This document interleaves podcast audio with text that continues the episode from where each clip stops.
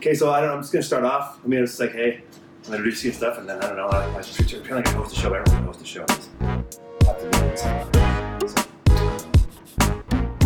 Is that recording? yeah, that's what it So we're live. Now All we're recording. Um, how's it going, Donovan? Good man. Yeah, I had so many things just going through my head a second ago, yeah. and then now it's blank. So it's just going to be 45 minutes of not talking. It's gonna be an hour and a half, man. Oh, it's an hour and a half. yeah, no, it's as long as it needs to be. Doesn't Oh, matter. okay. Well, we'll get to it, man. I mean, like, uh, but usually how we just start, I'm just like, hey, how's it going? And I introduce you. Yeah. to People I don't know. Um, and then, but then like an hour, maybe an hour from now, we'll just be done talking, and you'll probably hit a few things you were thinking about, maybe miss a few. I don't know. Well, why don't we tell people what how we know each other? Yeah. I think that's a like interesting place to start because It was a while ago. Um, But first, everyone, this yeah. is Donovan. Um, we've been f- friends and we were colleagues to start with. We were friends back in 2010. I met you, I think, for the Olympics. yeah. That was the first time I met you. Yeah, we've been kind of friends ever since. We don't hang out a ton, but Was it uh, February? That was yeah, when February. the Olympics or something like that. Yeah, yeah. And that was like super random for me. That was like It seemed that way. Yeah. Sorry, but it did. Yeah. Yeah, for sure. No, no, it was Yeah. it was super random. I mean, at that time I'd been um I mean, I was a carpenter before anything to do with Right. PR Yeah. and um I had no like real education either. Right. And then WorkSafe was like you you can't go back to be a carpenter. You have to figure out something else to do. And I was Right. like, "Oh shit, I don't know what else to do because I don't have any education." Like I never I don't think like I actually completed a grade from grade 1 to 12. oh, really? Yeah, yeah, like back in the day they just kind of pushed you through and Right, uh, okay. and I was like hopping from school to school just cuz of my my life circumstances and Yeah. and being in the system uh, foster care and social services and stuff like that so um yeah, right. yeah so like when they when these guys were like you got to like retrain i'm like shit like i didn't i didn't know anything and uh so i went in and i started asking friends of mine like what do you think i should do and this friend of mine sam schwann was like oh you should do pr and i was like what's pr and then she was like, "Oh, it's like public relations. Like you're super good with people, so you should just go do that." And I was like, "Like what does that take?" So she's like, "I don't know. I just think you should do it." Right. And and and so I went. She, I think she was the one because I hadn't even been on a computer. Oh, Like literally at that moment when she said that, I didn't own a computer. I'd never been on a computer. when was that? 2008, 2007, or something like that? no, that was 2009. Oh, okay, right. Yeah. Okay. Yeah, yeah, it was 2000. It was 2009 when Right. WorkSafe started sweating me about Right. moving on, Okay. and uh, so I found this bunk course at Langara. I didn't know it was bunk. They were just like I, I, I just messaged the guy, and he, and he was like, "Yeah, like if you got 10 G's, uh, we can make you a public rail relations person." And I was like, "I'm like." But I don't have. I never been to school. Right. He's like, "Oh yeah, it's cool. You're like an adult student." And I was Oh. like, I was like, Right. You can do that. yeah.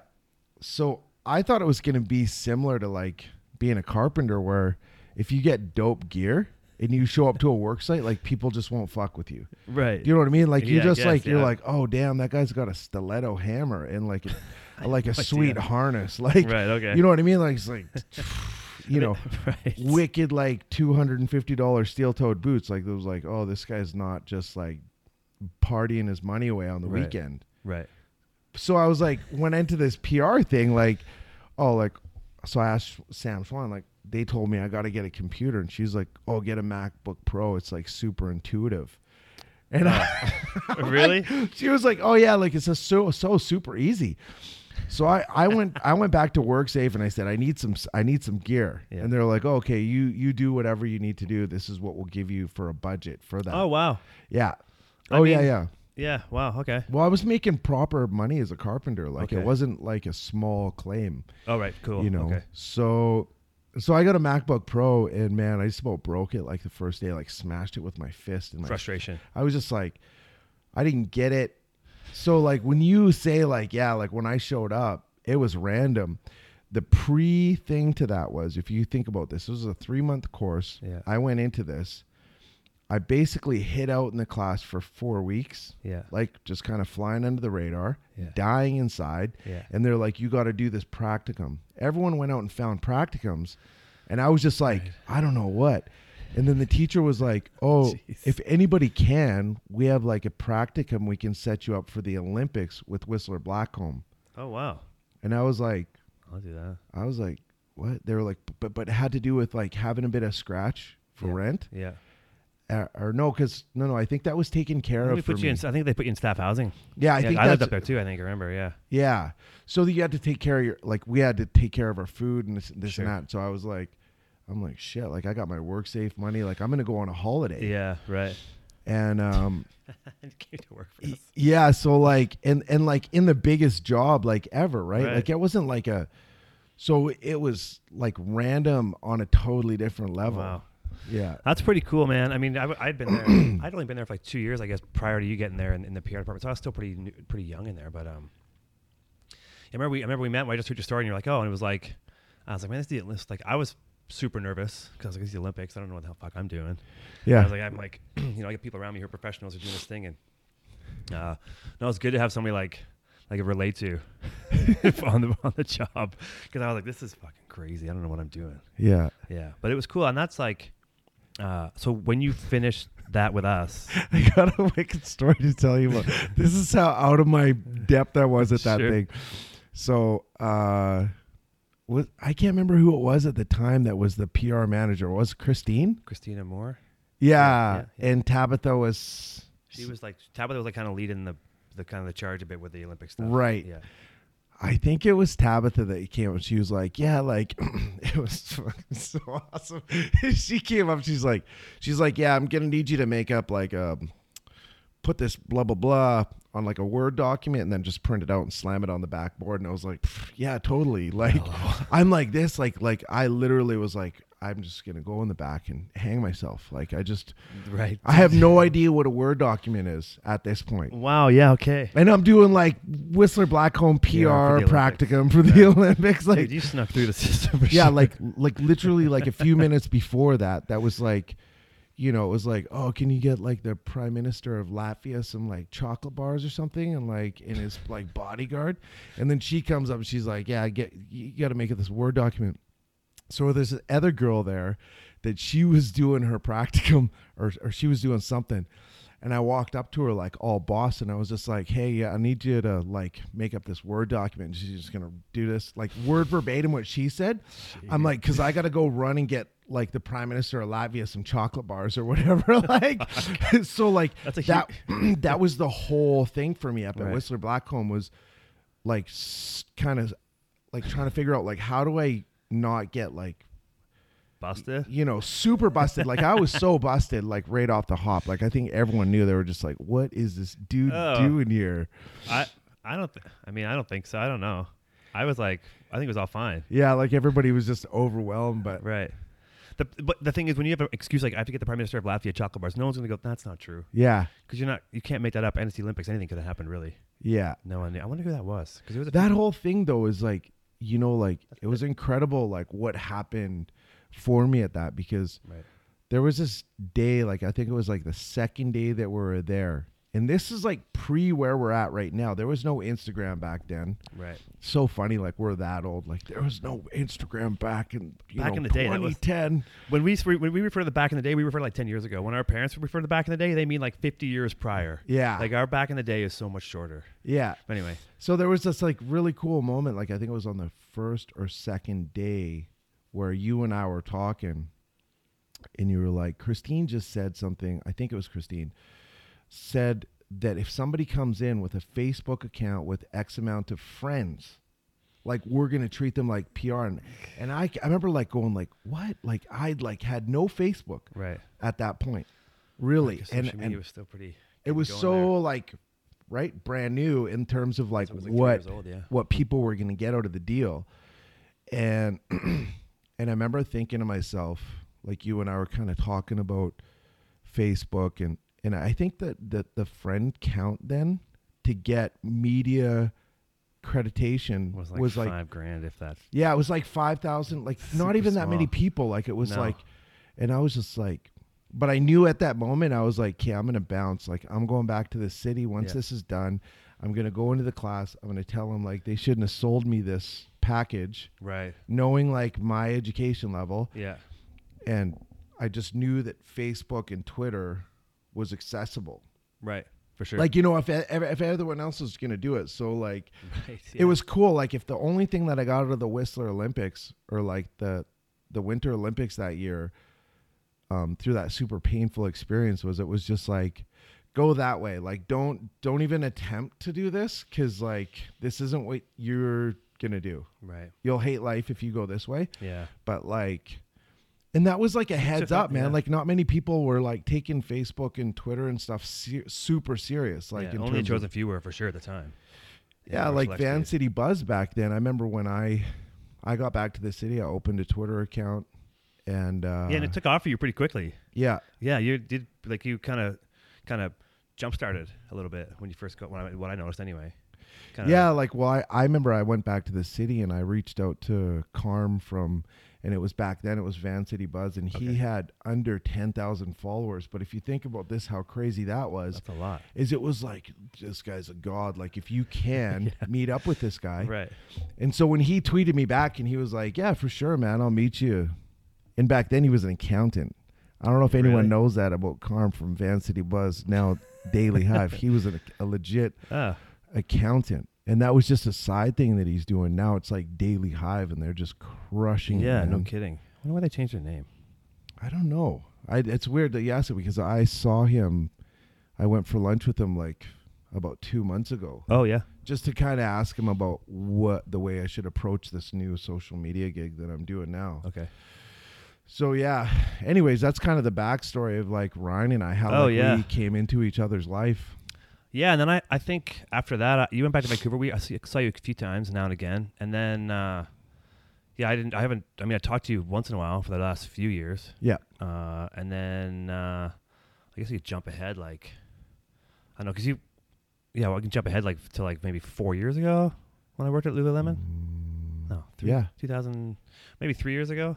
But you and then you went into like a bit of a transformation after like you went through some stuff and then you transformed like the became like a, a yoga teacher. started Major practicing. stuff, man. Yeah. Like I don't I don't know after- how, much you want to touch on that, so I didn't want to just. assume. I'm good if- if you Yeah. are. Oh, I don't mind at all, man. Like I've Yeah, because like after all that stuff, like it was weird the trajectory that I was on because I Yeah. was doing stand up at that time. yeah And I managed to take the social media stuff, leverage the shit out of it yeah with like working with Van City Buzz, this and that.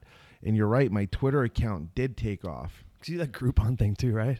Well, th- that was what, what was weird is like when the Twitter thing took off for me, there was like uh, some guy messaged me. It was like, "Hey, we're looking for somebody to run our Twitter," and back then nobody even called it s- like a social media manager or director. So this guy was just like, "We need, we know this is important. Yeah We're a startup.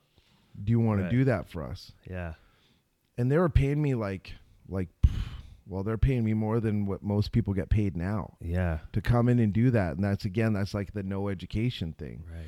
That's cool. I mean that it worked. I mean for how long it lasted for whatever it is. I mean there was a bubble there, a short bubble of like for a lot of people that did social media contracts. Yeah. But uh, and then yeah, that took off for you for sure. And you did a bunch of stuff with Twitter. Yeah. Yeah. It was like, cause there was two kind of things that were happening simultaneously. There was, I wasn't so funny, but I was good at like making shit happen for me in the comedy world. Okay. like creating audiences and getting people to come out and then there was this other side of things like where I was I was actually doing that as a job Right. for another company and there was this I don't know like I think people will be able to relate to this piece like where if you start to gain followers and traction on the internet now today Yeah. and you're new to it you'll you can potentially put a lot of meaning into it and think that you're important Oh yeah. and then at the end of the day, what I was feeling like, anyways, I might go down to the comedy mix and I might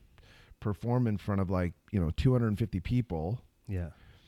not get paid because it's just like an open mic type Right. deal or like Yeah. 50 bucks or something stupid like that. Yeah. And then people are like, oh, you're like, you know, you're crushing it at life.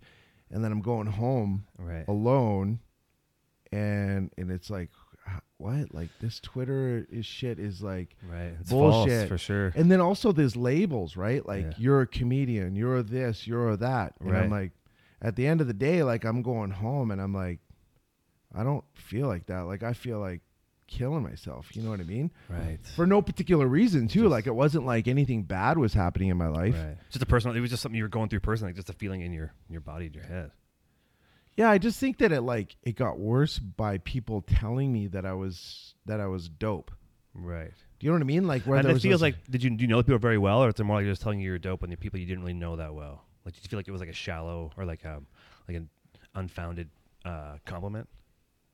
Well, I just I I don't know. Like, have you ever like seen a picture of yourself standing beside someone? You're like, whoa, like that's me. Like I'm that tall. You know what I mean? Or like I got that face. Like right. Oh yeah, I get that. you I, know. I see it a lot myself for sure. Yeah. yeah. Like Yeah. for me, like I up until the last six years, the awareness of like what people thought about me didn't match up with what I thought about myself. Oh, okay. uh like physically Right. um i have total i still like i was in new york in in may and i did i was on this uh, i did like a talk show there. Right. and the mo- i like swung my head over at the monitor and i was Yeah. like dude i look like a fucking gorilla beside this little tiny black lady. You know what i mean? Like i'm just i'm just sitting there like knuckles on the floor and she's asking me questions. So like bleh, you know and i'm like weird. Like that's what i look like.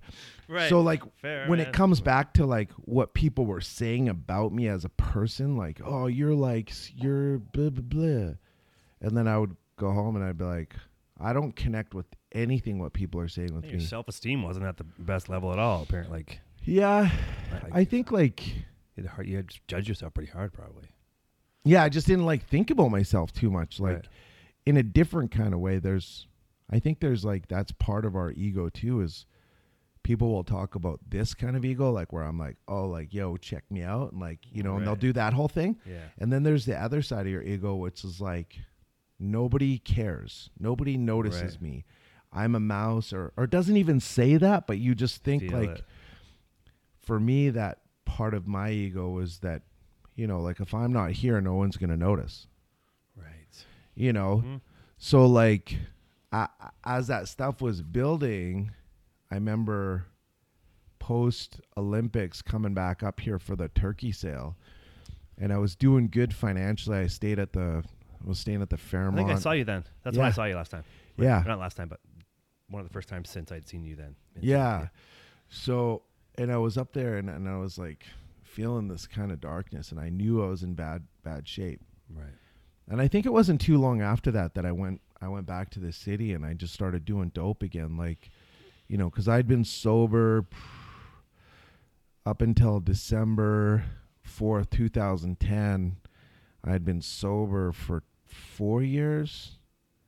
But previously to that, like it was, you know, shooting heroin, shooting coke, Right. and then like so like there was also that piece where people were saying stuff like where yo i'm going to get the the prime minister of latvia and then i'm like i can't believe i was fucking jamming heroin in my neck like four years ago That's a fucking experience. Just You- having those me- those thoughts together. yeah those two things like you know like where people are yeah. I don't. yeah because like a minute ago like if you think about this Yeah. and this is so cool for me to talk to you about too because like you're like this piece of my life like where these two worlds really collided where i was Right. like wait a sec like five years ago people were saying i was a scumbag crackhead junkie Right. and then now people are like oh like you're super funny and cool and fucking interesting on the internet and blah blah blah and Yeah. it's like yeah well like a minute ago like literally people were fucking chucking shit out of their cars at me That's you know, up, like- dude. I don't. I honestly, I can't experience that. But what I don't get is like mentally trying to prepare yourself for like,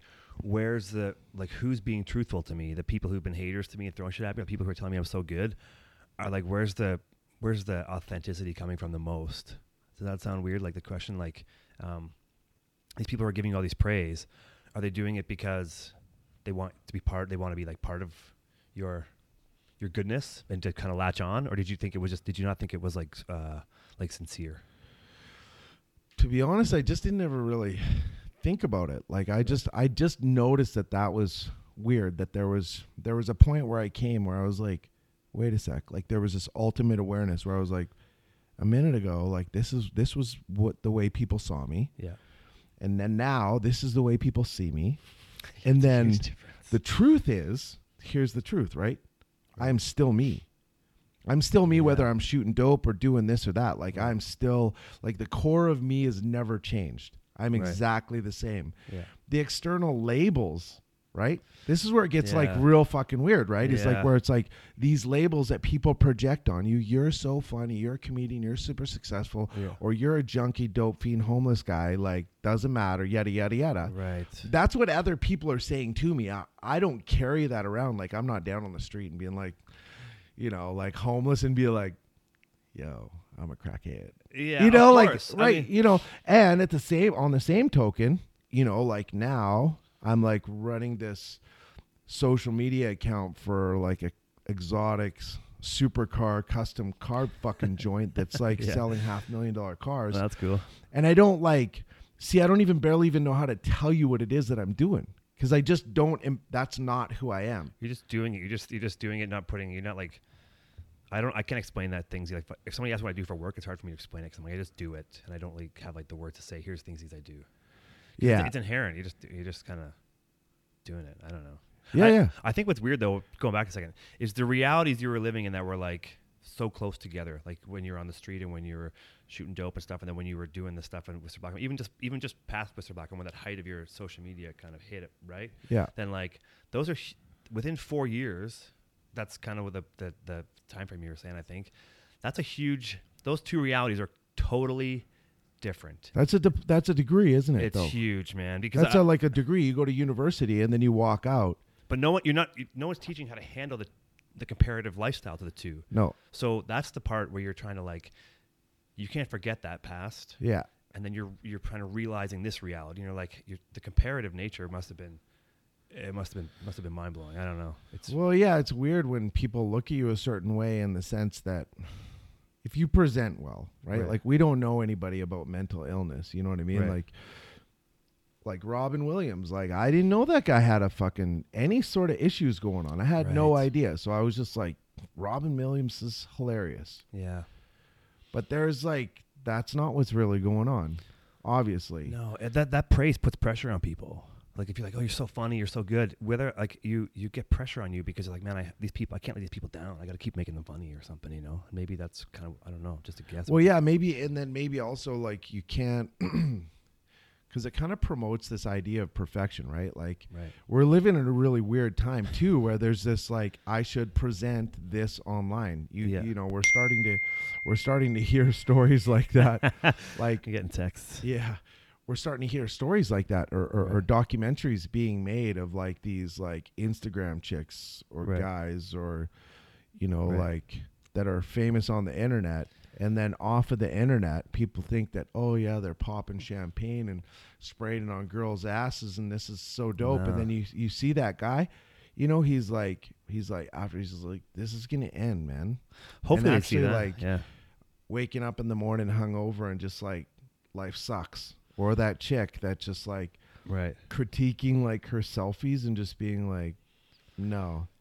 But people are like, oh my god, you're so beautiful, blah blah blah, and then they're like, no, like I fucking suck, but like I can't tell you that because I need to keep my follows and my likes going, Oh. and Well, that's the same different, like the whole different of thoughts. But imagine the people who don't even get that praise, who just like get bullied, and people who are just like they take some time with their selfies, but never get that. They're just like bullied, and they don't even get the praise.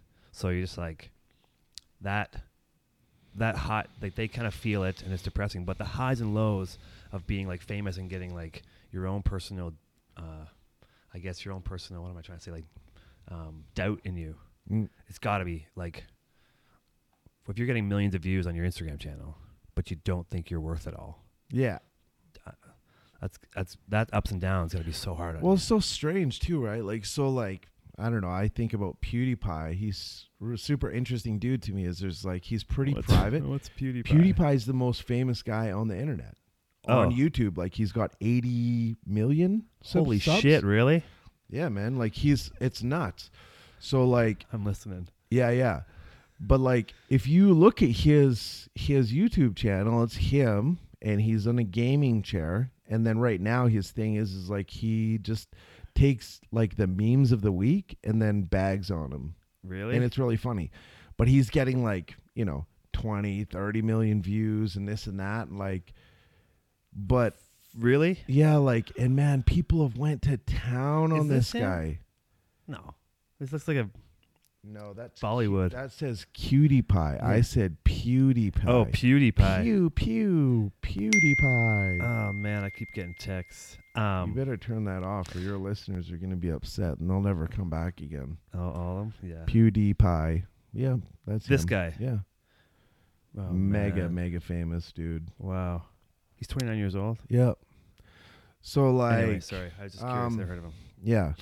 So like, I just think about these people. You know, like at the height of my like Instagram, or no, I think it was like Twitter fame. My reach was something like in the couple millions or something. Oh, like the that. whole reach. Yeah, which was weird because like you know people don't really understand like how far things go. yeah. But I knew that stuff. I I don't know why. I just started to geek out on, you know, when the city of Vancouver, city of Vancouver hired me to do, um, What? yeah, yeah, to do a an Instagram thing for them, and it was oh, called right. Okay. yeah, it was called the Healthy City for All. Oh, cool. And I went in and sat down in the boardroom and I was like, you guys are ridiculous, man. Like, you want me to come in there and this is not a healthy city for all. And they were like, yeah, well, that's kind of why we want you to do it. And I was like, I was like, all right.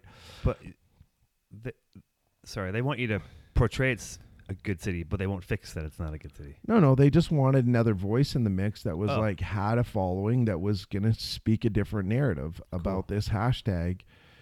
Well, And, you know, like, well, yeah, there's this beautiful city that we live in, but there's something legitimately broken and right. and who can we get to to do that and when those guys brought back the analytics for me on that like i was like holy shit like it was like you know some of those photos i think one of the first photos i took was just a picture of my hand holding the newspaper and get this i looked at this photo recently it the cover of the newspaper said um i think it was like cheapest cheapest house in vancouver was 600,000 or 500,000 Right. and I was pissed. I remember I was like I was like you can't even use that same word in cheapest, right? Yeah. So that one went viral uh, whatever it was like 2 million blah blah blah Yeah. and and then I like, you know, flash forward so this is how bullshit the internet is, right? Like Right. so my reach was up in the millions Yeah. and this thing that, you know, like I was saying and obviously people were listening to Yeah. Resonating with. Yeah. and nothing changed. It got worse, right? Right. By like a lot, like threefold worse. yeah. So now the cheapest house in Van is like One around point two.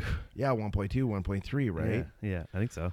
So it's weird, right? Because there's there's the truth and the truth in the numbers. Yeah. That yeah, there is this kind of reach going on, Mm-hmm. but what does it actually mean? Oh man, I don't know. If, what does it mean? I think it only means things to like, uh, brands. I think in like serious causes, but I it doesn't. The impact to me is really hard to to quantify because you're like, you know, you have some athletes or people who have like say twenty five thousand followers, thirty thousand followers, and some have like hundred thousand followers. Yeah. But sometimes the impact of the of the person with the smaller following is stronger and goes further. But I don't know. No, like I, I used to, I did social media for big companies too, and trying to find like there is a way to quantify it for sure, but on a pretty small scale. If you're talking about reach and stuff, so like on Facebook, let's say we'd be able to track like the dollars spent from somebody looking at a Facebook post and coming to a site and buying the product that we sh- we showed on Facebook, right? Yeah. It's still like s- pretty subjective though. Like well, it's not very large still. This is like four years ago, five years ago. Even- Right. Even the value we saw from a Facebook. but people want to spend money on. That's what's fucking crazy. Is like The Rock, for instance. I think Dodge or f- one of those companies like Dodge or Ford paid him 25 million bucks for a few posts with him in the truck. Like they were like, "Yo, take this truck. We're going to give you this truck. You put it on there." And then you're like, I like guess did when that it's- really work? Well, when it's polarizing like The Rock, maybe. yeah. You know, when the For guys sure. when the guy's that big. But it's like billboards. I mean, they, it's the same thing as billboards when that we didn't have social media. Billboards worked to some degree, right? Before, before when you had to drive the highway and you had a million people driving down the highway. Now you got a million million people seeing The Rock as the billboard on his social media channels. Yeah. Billboards kind of worked. This is a little bit more direct, but I think when that's when I think It's so weird though, Yeah. right? Like like I want to know who those people. I would love to, for you to get that person on the on the podcast. It's like they're like, "Yo, I can't fucking drive down the road because if I see a billboard, like I just start jonesing and I need to hit the buy that brakes truck. and- Like I'm yeah. just like, you know, Right. like i- it's weird because I mean there's you know like when I think about advertising and marketing, you know I'll always kind of come back to this really great story. It's actually in a movie that you can watch called Art and Copy. Right. Worth watching. If you've never seen it, it's a I haven't seen it. documentary called Art and Copy. Yeah. Anyways, the guy that did the the tagline for Nike, Yeah. um, and I still don't know what the return on investment is, but we know it now is today. Is it's, it's Just just, do do, it. yeah. Like how fantastic is that? Like it doesn't say buy my stuff, but it kind of promotes this idea of I want to be a part of. And then Yeah. like you know like the, the story's so weird too because it didn't mean much to him. Like he just he was reading the newspaper and I don't quote me on this, but I think it was like Kentucky or some weird place totally like that, like. Ohio Yeah. and and and he was like reading about this guy that was getting executed and they said do you have any last words and he said let's do it let's do this Uh, and he was like oh that's interesting and then he cut it out and he put it on his corkboard and left it for like six months. Right. and he was sitting there in his chair you know because marketing campaigns this is another thing is that people don't get about marketing is that it's not like yo do you want to buy my shit? Like because it's gonna make you look dope. Like really dope marketing is is like the just do it campaign. So this guy's sitting there he's been thinking about it six months. And then he's like oh like that's what it is. It's just do it. So he just dropped a letter at, or a word Yeah, and then changed it. put it to it and then that became the thing Well, when it when that happened for them, for him, for so that was the first real like that was back in the day when if you saw an ad, like that kind of thing could go. There wasn't very many slogans out there at the time, and that one was like, I think combined with like the Nike brand itself that already existed, but uh, that was something I think a slogan that was yeah there wasn't very many slogans out there, so that was a good one. It was simple yeah and it didn't have it didn't guide you into a certain direction. Just like just do it. That could mean anything to anybody. Well, yeah, if you watch that documentary, like it, it became like a really emotional thing for people where people were like uh message or you know messaging. They were sending mail. Mm, Yeah, sending like notes, literally a letter yeah. to Nike headquarters and being like, "Hey, um your campaign gave me the courage to ask a girl out cuz like why am I not doing it?" Right. Like this big guy and he actually did the interview on the thing. Um people were like leaving abusive relationships Really? you know like This is in the documentary? were- yeah man and that's what's like that's what's uh, like when i think about marketing and and ad campaigns and i'm like yeah that's it but like you know now we're in this weird place where i don't know if it's beautiful anymore it's a little bit tacky less art more about this humongous number of like 25 million followers it's not like super creative well, and uh, like I don't know if there's anything emotional about that. Like, is anybody crying about The Rock? Like being like, oh man, like. But actually, I guess no, no, that's not really true because he is super motivational, isn't he? Like on his the guy's Instagram. positive as shit, and I don't know what he, He looks, I don't is, what his right? real life looks like, but apparently, I mean, I, this is all just what I've been, what I've heard. Don't apparently, talk shit about The Rock, man. Yeah, fuck Okay. the rock, man. That guy sucks. Okay, no, go, go. but- yeah, but he uh, apparently in his real life he's like he's the same way. Like Yeah. you know, I've heard guys talk like when he the way he travels and what he's doing, he's like he never slows down. But I think it's because there's so many people who are trying to be the rock and so many people trying to have the just do it logo or slogan that now it's just minutia a lot of it. And so we're like we're inundated with like What's minutia? just shit. Like there's so much of it we That's can't a get dope through. word, Yeah. minutia. I learned it from Seinfeld. I'm gonna be saying that to myself all the way back to Vancouver. Two hours minutia. I, le- minutia. I learned that from Elaine on Seinfeld. She says like some That's anyway. fucking awesome. Yeah, but uh, what I'm saying is like just we get hit with those, so many things that like slogans don't count as much anymore because the good ones have been used and there's so much clutter. So we're hit with like you know it's like a thousand arrows coming at us all the time. But like you, when Just Do It came out, and Nike's done it again. Nike even with this uh, Colin Kaepernick, the football player who wouldn't take a Mhm. knee, and they sponsored him, and Dude, They they, keep- kill it they every keep making time, good man. stands. And they got roasted for making shoes in, in countries where we shouldn't be, you know, paying ten cents a shoe. Yeah, but who's not doing bad shit? Everyone I don't. I don't know Yeah. anybody that's not doing sure, bad shit. Like I for sure am. Like I do Yeah. like my own fucking weird stuff. right. you know, like that's whatever by like social standards, like oh, you know, you're flying a drone without a license. It's Yeah, like fuck you. But I'm talking about like corporate, you know, yeah. responsibility and stuff, and they have a they have a more responsible. They should be more responsible. Anyway, Every corporate But company is doing bad stuff. Sure, right? but what, I'm, what I'm getting at, that? yeah, for sure, I totally Right, agree. Everyone's fucking around. Yeah. But what I'm getting at is like Nike's always even that little thing was like they're only the only real hiccup I think they've had, and they've always done something that's been poignant in our society. Every you know the last things I remember Nike does have been pretty. They stand out quite a bit, Mm. even with having Jordan on their program. Mm. Like back then, you know that was like, you know, There was like narrow margins, man. Like that was a close call. They almost didn't go with that guy. Like yeah. Oh really? Yeah, like it's fucking cool, man. Like if you Yeah. think about like how close we are to like, you know, these decisions that change the life trajectory, Sure, right? right. Like so for instance, uh I don't go like Sam Schwan doesn't come up to me and say, "Hey, you know what? You should do PR." I don't follow up on that. Go to Langara. Right. Langara doesn't offer me this thing to go to, right? Right. to Whistler Whistler Blackcomb.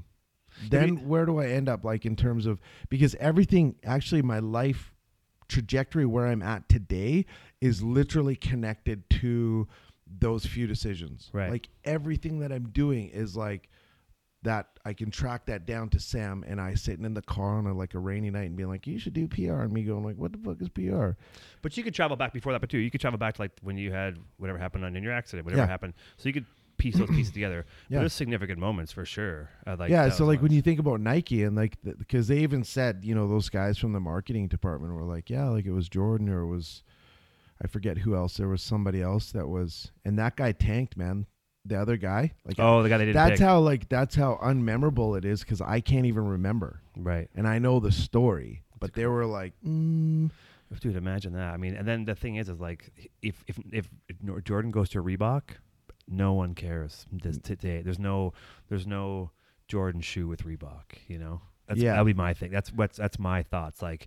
If Nike doesn't pick him, Jordan moves on to somebody else. yeah even if he even if he's the same athlete and the same if for some reason just Nike was the brand at the time too as well.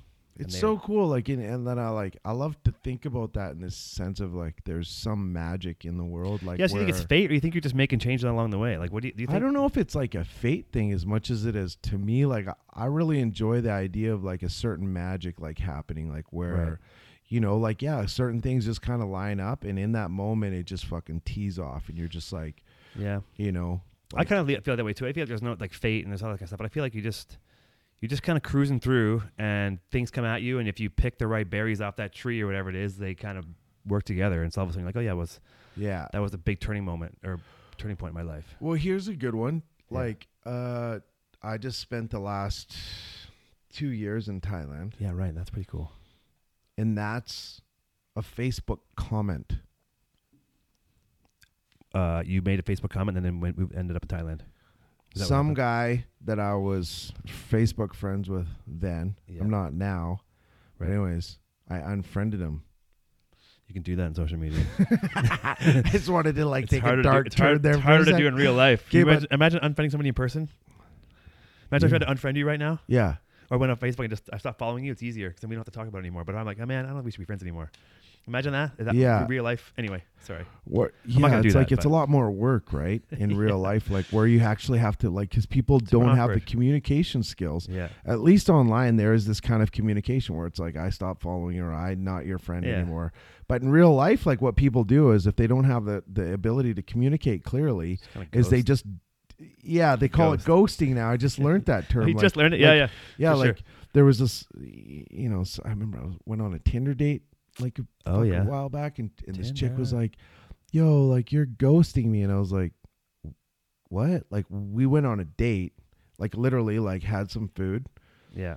and I was cool. Like I was like, "Great," and I told her that I was leaving. I was going to like another city. Yeah. Um, we never made out, Right. right? Yeah. We never made out. I think that's part of ghosting. And it was like at the end of the date, I dropped her off at her apartment par- parking lot, Yeah. gave her a hug. She came in for a weird kiss. Then I like we almost head butted, and then I was like, "Cool, later," you know. And then I moved to another city, and then Right. and there was this message. And she was like, "You ghosted me," and I was like, "What?" I'm like, "I didn't ghost you. what do you think? Like you go on a date with someone and then you fucking own them, like immediately. Like we're meant to be together forever. Yeah. Where was I going with this? Okay, Uh, let's get back on track. Yeah, I, I sidetracked you. I think. Uh, so so the thing the comment was is these trajectories of life or, or Right. this one instance where this guy makes a post and it's kind of shitty it's like "Ugh, like thailand so crappy and it was like 20 i think it was like 32 degrees or something right. and i was like yeah dink you should hook me up with a job or something like that like i didn't even know what he was doing Right. and then he he hit me up on the back end and was like hey man we're looking for a yoga teacher Yeah. which is also weird that I got that in my wheelhouse. That on Yeah, the so side, like I'm skip- teaching. So you've been you took your you had 400 hours, 200 hours before you went there. 500 hours. Yeah, You because you taught yoga for stuff that I like. You worked. You taught yoga for a class that I ran a couple times. I didn't run the class, but yeah. yeah. Um. So that sorry, and then that took you to Thailand, and you worked I was teaching at Y Yoga right. Actually. Right. So But then when you sorry, I, I didn't you though. But when you when you got to Thailand, yeah, so you finished that story, I guess. But that's what you did when you got there. You taught yoga at like a at like a rehab center or something. yeah, like a luxury drug and alcohol treatment center for just like the super rich. Uh, and were they mostly Asians in there? They weren't like there wasn't. Like, No, no, no, no. There was in there? all Westerners. So it's just like this. Oh, They're send like, to Thailand for a rehab. yeah, man. Like s- the smartest thing you can do. Well, think about it. Like if you and I Yeah. right now we're like, oh, we got this great business idea. We need a storefront. We'll Right. call the rehab the storefront. Yeah. And then we go out looking, and Yeah. we're devastated. Immediately, our business doesn't get off the ground because it's just not going to make money. The the way to make money is like you got to bill out. Even if you bill out thirty thousand a month, Yeah. you're barely going to make rent. Right. So You you, know got to what I go mean? somewhere Like- with like luxury and kind of like so premium so yeah, like you and I could go to Thailand and we could lease out a resort, like a, an abandoned resort, do a little bit of work to it, and get it for, mm, I I think like five thousand Canadian dollars a month. So, yeah, so we get the five thousand dollars for the whole resort, Charge and then we get like five grand for you and I are marketing guys, so we're like, okay, all we got to do is we got to make this happen, right. bring in these guys to make the internet move a little bit, yeah. and then now we just need a couple counselors, and we'll just charge thirty thousand a month U.S. So then, Wow. then you're making drug dealer money, even though you're helping people to try to get off drugs, Right. right? So you're probably doing that on the side. And then, and then the staffing costs are low, super low. So like the average Thai wage is is ten thousand Thai baht, which is about four hundred Canadian dollars. a year. Yeah, but but to put that into perspective, to put that into perspective is Yeah. that that's like that's decent money. Like you can Yeah. rent a place, you know, like for a Thai person, you speak Thai, they get Right. Thai prices. Right. I mean, their living costs are on par with Sure. ours. Yeah. Okay. So yeah. like it's not that relatively much. speaking. But yeah. where it gets out of whack is that we go there and then we charge Western prices or foreigner Right. prices, and then we're just and we're living in that place. that costs nothing. it's even if get, even if you get white man, white man, even if everything car- Yeah. they, they charge you white man price, you're Yeah. still doing okay. Yeah, like there's like, oh, like I just got hosed, and then I, I would be mad about it, right? I'd be like, "Ugh, I got mad. It's like a buck fifty, and then they're like, yeah, we're charging you three bucks, and I'm like, motherfuckers. And then like three bucks for like, What are we? Ten bucks here, twenty bucks here. yeah, like you know, I'm getting like a Thai massage every day for what ten bucks. Right. Ten Yeah. bucks, man, every day. Like I'm like, okay, this is what I'm doing when I'm training. Yeah. I'm going in and I'm getting like Every day. full work, body work every day. Right. But um, yeah. So that whole thing happened from Just a a Facebook, comment, and then and then I'm the kind of guy like when I said to you, you're like, I saw you did the podcast. I said I want to do your podcast with you. Like I follow up on that shit. Yeah, I, for I don't really like. I don't care that it's like the whole day. To me, that's like that's like an awesome adventure. Like Right. I get to drive up here. I, I stopped. I went droning. Yeah. I get to You- hang out with you. You droned in the in the wind and the snow and shit on the highway. Buddy. You should have seen my drone. It was like literally at Yeah. 45 degrees, trying to Dude. stay steady. Really? Yeah, Do you have insurance on that thing? I guess not. Eh? I do. You do. I 'Cause got You, something. you fucked one up in Thailand, right? Gone. Where'd it go in the ocean or trees or something? Jungles. yeah, spent eight hours in the jungle trying to like find, it. What? Yeah. Just get it glitch out and take off, or you just it too far away and fell out of the sky? I just thought I was way doper of a pilot than I actually am. Oh, right. Yeah. I was like, oh yeah, I'll just bring the it in ego hot. comes back. Yeah. But yeah, like when I was in the jungle, you had to kind of step it in, like Yeah, through the fly trees. under under the canopy and then down, and then when I was bringing it back in on a low battery, it just Clip some it was gone. you know. in the jungle. Yeah, it was Well, terrible and creepy, man. Like I was like, like literally trying to climb through the jungle and making there it like, like panthers out there and shit in Thailand? I don't know. I don't know if there was like panthers, but like I don't know about the monkeys. Like, are there like? But Well- there's these centipedes there, man, that are like so super dangerous. Like they're the most dangerous Really? insect. Fuck, are they big? Yeah, they're like you know Really? like they a have foot, and then they disease? those suckers bite, you're dead. poison, Pretty dead. or they eat you? Pretty close. You can look it up. We need to get you need to get somebody to do this stuff like Joe Rogan. I so need a producer. So I bet I I, I got to get some sponsors with money first. But um, I turn my internet off here because I keep getting texts. But I'm gonna That's Google good. talking. But yeah, uh, So yeah, anyways, Thailand happened out of a Right. comment, right? Like Right. this guy said, you know, we're looking for a guy like you, which Right. there aren't many. And it's No, not because dude. I'm like, it's not because I'm dope. It's just because I have this super weird, weird. weird set of skills, right? Like yeah, a little bit. I'm like a For big- sure, uh, I'm a yeah. big dude. I teach yoga. Yeah, I've done heroin, yeah, and and I'm pretty good with uh, people. yeah. And you're So a it's friendly like- guy. Yeah, it's like Yeah. holy shit! Like this guy understands addiction, teaches yoga. Has I I haven't lost my identity to like being a fucking Right. Sorry guys if you're a weirdo out there and you're doing yoga like that's on you but there's a lot of fucking weirdos in oh, yoga dude. like it becomes their label or their who they are Right. and they're just Oh, like here you- skinny, soft guys. Yeah. Well, you know no, like I do try- I your crystal thing it's Right. it's cool like you know i'm into that do your crystal thing Mhm. but like you don't have to like be the crystal person and the tarot card person and be like hey hey like since you're here But I guess on the internet with my 5000 followers Right. But my my counter to that is speak just speak is this is that you are you Yep, the way you yep, are. yep. That's the way you want to be. yeah i want everyone to be like me Yeah, me too. But if you're that weird kind of hippie guy Yeah. who's like doing weird shit, and that's you are because that's where you want to be, that's funny. But if you're just putting it on because you've been you followed this like kind of tribe or you're getting sucked into something that's different. But if you if you want to be that way, you want to be that way. That's cool. be that way, but be that way. Don't way. sell it on people. But also, like, really be that way. Don't be Right. fucking sneaking off and doing cocaine and fucking people without condoms. Right. Do you see what I'm saying? Like, I there's see. there's this thing well, there's like that. This is gonna sound more, but there's um. I I mean- mean, not bad. There's a there's a yoga teacher that was on the island, and he was very well respected for like yeah. I think I yeah, heard it was a couple yeah, years yeah, ago, yeah, whatever it is, and he was very respected in like what he'd done. He, and I think he'd done like some talks and stuff. And um, Yeah.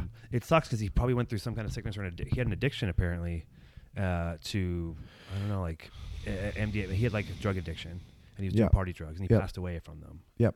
Uh, but he was like a yoga teacher, like this guy who would Major depression. Yeah. Major bad depression. That guy. Yeah, and so it sucks Totally because related it's a to shame. story. It's a shame because you know you see people where they are on the outside. We talked about this earlier. We see people on the outside, and he's somebody who's like addicted to these drugs, and you, you think they have this whole thing sorted out. Mm.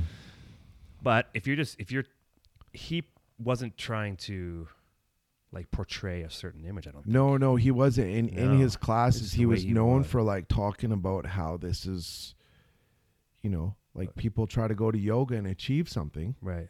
I'm trying to achieve and in my life should get better. Yeah. And actually that's where it gets really painful is this Right. kind of expectation that you're going to go in anywhere in life. It doesn't matter, man. Like if you're like I'm going to get this job and this is going to be the one that changes my life and I'm going to trip out on happiness or I'm going to get this girl and then you know she's the hottest one and, and this, so this is it like i'm Yeah. so fu- this person makes me happy Yeah. i'm doing yoga it's gonna fix me and make me the best Right. and then the reality is is that we always get to this place where we're faced with that moment where it's like, no man, that shit is coming from you. Yeah. It's not coming at you, No, you're right. right? Like You can't go to a class. You can't just follow a schedule to get beyond a lot of things. It'll help you for the first bit, Yeah. but you have to be involved in the schedule and be committed to like what you're trying to achieve from But- those classes stuff. You just go, doesn't like you're saying, just going to the, the yoga class doesn't fix you. You have to be, you hit the moment. You're like I have to actually commit to this moment of changing. Well, there- needs to be like some sort of guidance. Like this has been my experience with yoga is that having external guidance where someone says like, no, this is you're at the right place now. This is where you learn how to be okay with it. Right. This is how you learn how to be like non-reactive to these feelings because when I'm in a yoga class and I'm doing a yoga class and Mhm. all of a sudden I'm like I start bugging out. It happens. I start bugging out and I'm just like this sucks. This teacher sucks. Like I can't believe she's wearing socks. Look at this dickhead. And then it's like and then all of a sudden there's this moment where it flips on me and I'm like, "Oh shit, that's me." Oh, That's- right. That's no one, man. That is no one but me. So now it becomes a thing of like, here's where the real work begins, where I'm like, these are just thoughts, and that's not who I am. These are just things that I'm not choosing to think. They literally are just flow, you know, Yeah. thrown for me. Because like, can you imagine if thoughts were so important? There would be a lot of dead people out there, wouldn't there? People go manic. They'd be insane. Well, if, if if we if we really went along with our thoughts, there would be a lot of dead people because people would just be like, "I'm going to kill that guy." Oh. and then you'd be like, "Oh shit, don't!" Right. You know, we would be like Dude. freaking out because Yeah. people would literally be getting killed. Yeah. So that's what I mean is that our our thoughts aren't really the truth. They're they they just kind of present themselves, and you're like. Right. You know, but people can do that with not killing people, but for some reason they can't do it when they're like, "Oh, you know what? Ryan's such a dickhead," and it's like, no, that's that's not true. That's that was how you perceived it in the moment. Right. You're going through Hopefully. some shit. Yeah. Yeah. right. You know what I mean? Yeah. I, So you- that's what I mean about yoga is that there's just there's this piece about like, yeah, you you get to trip out on bliss balls for sure. Yeah. But the real good stuff comes when you start to realize that like once that pink cloud, that new relationship with yoga ends because it will, is that you get to the real stuff like where you're like, oh shit, this is what yoga's about. This is where I'm like find out that I'm not as dope as I think I am. Right? So you 'Cause get humble. You're supposed to teach yourself, like, yeah, right, I get it. Yeah, right? Like yeah. was just like it's like, oh yeah, that doesn't matter. Like it's all good. Right. I, I, I don't I haven't experienced yoga as, as much as you have for sure. Like I think and I, I think I can understand that I can appreciate because I've hung with a lot of yoga people. I can appreciate what it can and can't do for you. Yeah. Um, but uh, I just like the way that you approached it as like a regular person. Like when when you teach yoga, you you're not trying to. I, I I appreciate both sides, but you just teach it in a really like normal way, like a like a. Let's be realistic on what we're doing here Yeah. and yeah, you got to think about things and be a bit of it, in, be a bit in your head, and you know, think about things and focus and and you know, commit to what you're doing for this next hour, hour and a half, whatever it is. But you have to be a fucking weirdo about it. Yeah, it's weird though, right? Like it's it's hard mm. for people because it's not just yoga. Like when I'm saying that, and if anybody's taking this the wrong way, that I'm trashing on yoga people. Oh, no. It's not, man. It's like there are. It happens with everything. You you see it a lot with anything that kind of Soccer the- fans that start fights because their team lost.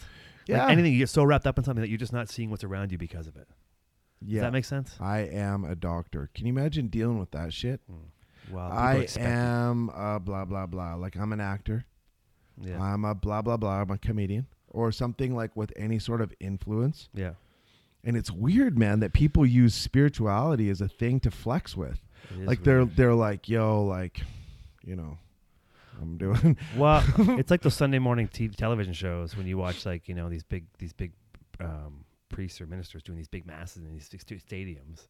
yeah, People get so wrapped up in that. Like, I don't know. I- that stuff is hard because you have when you're at that point and you have uh, five thousand people, thirty thousand people following you and being into it. It would be hard to not be able to break away and think about it normally. Think about life normally. yeah. I don't know if I dragged us into a weird t- off topic here, but I feel like No, you be influenced by by four people or by twenty thousand people. that's a lot, man. That's a lot of shit to deal with. Like Yeah. when people are saying stuff to you, Yeah. and maybe yeah, like those preachers, they do have a lot of power. They're like legit have this ability where they can walk out and then influence a massive and like people. touch someone's head and the person just faints to the ground. Like they're somehow mind bended to like do that. yeah, Like I can fix your broken legs. She couldn't see yesterday, and I just went and shook her and then pushed her into the crowd. Now she can see. yeah. That people fall into that stuff. Like they get wrapped up. I do all the time. Do you smoke cigarettes? Me? Yeah. I did for a while. Yeah, when I was younger. Sometimes But if I get you- drunk or something. Yeah, exactly right. Yeah. But like you're not drink, you're not smoking cigarettes like just on your own. No. Yeah, yeah. So it's I think Well, it's that same thing, like Yeah. where you're like, you know, if you go out drinking, your Oh, it's senses are diminished a little bit, Yeah. and then someone else lights up a smoke. Yeah. But if someone else doesn't light up a smoke, you don't smoke. right. So in that same sense, like where people come out in these masses, you know, it's like, oh, like Becky's going to see the minister, and they say he's dope, and then you're like, I like Becky, and then and then you're like, and then you're like, oh yeah, this guy's dope, and then right. you know, and then you know, some people snap out of it, and they're like, wait a sec, this guy isn't. All Well, that. who's the dude? L. Ron Hubbard. His dad got him into this cult thing, or got, got him into the stuff, and then his son got really into it, and then kind of like passed him in the in the stature of the cult they started, and then the mm-hmm. dad couldn't take it anymore and pieced out because he realized it was a fucking shit show and a, and a dumb idea. And now his son is like, I guess he's like the I don't know exactly if I'm quoting the right person, but um, and now his dad's like, I, "Hey, I was wrong. This is the fucking bat. You shouldn't be in this cult thing or whatever. You shouldn't be doing this thing." And now they don't communicate because, and his dad feels like shit because he, he lost communication with his son, but has got his son into it in the first place. Yeah. Like that to me just shows that there's there's way you get out of things. Like people Yeah. and that people get lost and don't come back from those things. Yeah. Like I can't imagine like the Well, there's like a, like that's just so cool to say that too, though. Too is like to realize that we have this power over each other, mm-hmm. that we have to be super mindful of like Right. how we influence, because we have the opportunity at any given moment to take somebody to the next level or to Push a cause major damage. And it's again, it's this kind of weird trajectory where you send them like on this weird path where you know they end up in Thailand or whatever, right. uh, or or like make a series of bad decisions Yeah. because we all have that power and our power comes from our words and the things that we say and how we act Yeah. and like if if that person is primed right because that's advertising Yeah. is we prime people to fucking buy into something Mhm. because we know on a subconscious level that if i tell you something like oh you know what who's ted's a dick man Right. and you're like if you have a certain loyalty to me you don't even need to meet ted or have any evidence you'll just be like yeah ted's a dickhead I you do- know Right. I I'm- I'm totally all- like I think that, we're all guilty of it too, right? You just get a small influence. It's hard to be. It's hard to step out and go, "Okay, wait a minute. I've never Yeah. met this Ted guy before. I Yeah. shouldn't just assume that this guy, that my friend of mine, How Maybe- scary is it to even challenge your friend that says that Ted's a dick? yeah, right. If you don't know Ted, you can't you can't challenge him. You can be like, "Ah, come on, you know, maybe he's not a dick." You're like, you don't even know him. You're like, right, I don't know him. Yeah, it's a, like it's so weird. So in that moment, that's the person that's trashing Ted's responsibility to not put that Sorry, on you. Ted. Yeah. yeah, you know what I mean? Like where like I can come in here and I could talk a bunch of shit about somebody that we know mutually and change the way that you think about that. I did like, in the last podcast. Anyway. how how shitty is that? Like in a sense, right? There's this, Yeah, but but like we all we're all guilty of it. All I'm saying is that yeah. is that we have to like there's this awareness like once you start to know like oh oh man like you know like whatever Joe Rogan has like a certain responsibility now like where Oh, I have a hard time with that one because I just, I mean, I know it's, I sort of cut you off, and I just, I just started watching a Joe Rogan podcast Mm. when he's got Jack Dorsey on from Twitter, and they were like, Joe, how could you? We see your like they who is this guy? Jack Dorsey, the guy who started Twitter. Is he a bad guy? Uh, I don't know if he's a bad. I don't know much about it, but he doesn't like, you know, like kicking people off Twitter. And there's a big controversy about people getting kicked off Twitter and like allowing the president to stay on Twitter and freedom of speech. And you, they shouldn't be the one who controls who says what. You know, like and if it's like hate speech, they'll kick you off Twitter, but they shouldn't be allowed to control freedom of speech and stuff. It was a bigger topic that I'm really informed on. But what I saw was people, um, Joe wrote that this podcast is just it's shitting on Joe's saying like he conformed and let this guy come on and he bowed down to him and didn't question him on some of the things they've been doing with like the U.S. politics and stuff that Twitter's allowing things to happen, but shutting some people down or shutting not be shutting everybody down. So they're kind of like they're Twitter's taking sides type thing. Mm. Anyway, People by nature are just like that. Like Right. there's there's another narrative to that Right. too, right? Where Joe Rogan opens the door yeah, to like something totally different. Is Yeah. that this guy's a human being? I just bringing him on here to chat about shit. Like yeah, because he's not they- challenging him because he would challenge someone. He would challenge like if a if a Republican came on, he would challenge them. mm, or a Democrat, whatever I don't know, not a liberal in the U.S. Whatever, Yeah. Democrat. He would challenge them and like question them on all these things and stuff that he really believes in. But I guess because the stuff on Twitter doesn't really affect you, I don't know. His fans were saying, "I'm not following anymore. You should have, you should have shit on this guy from Twitter." But I'm like, this is just Twitter acting out on on YouTube here. Um, but Joe's just giving this platform for people to talk and provide controversy creates change.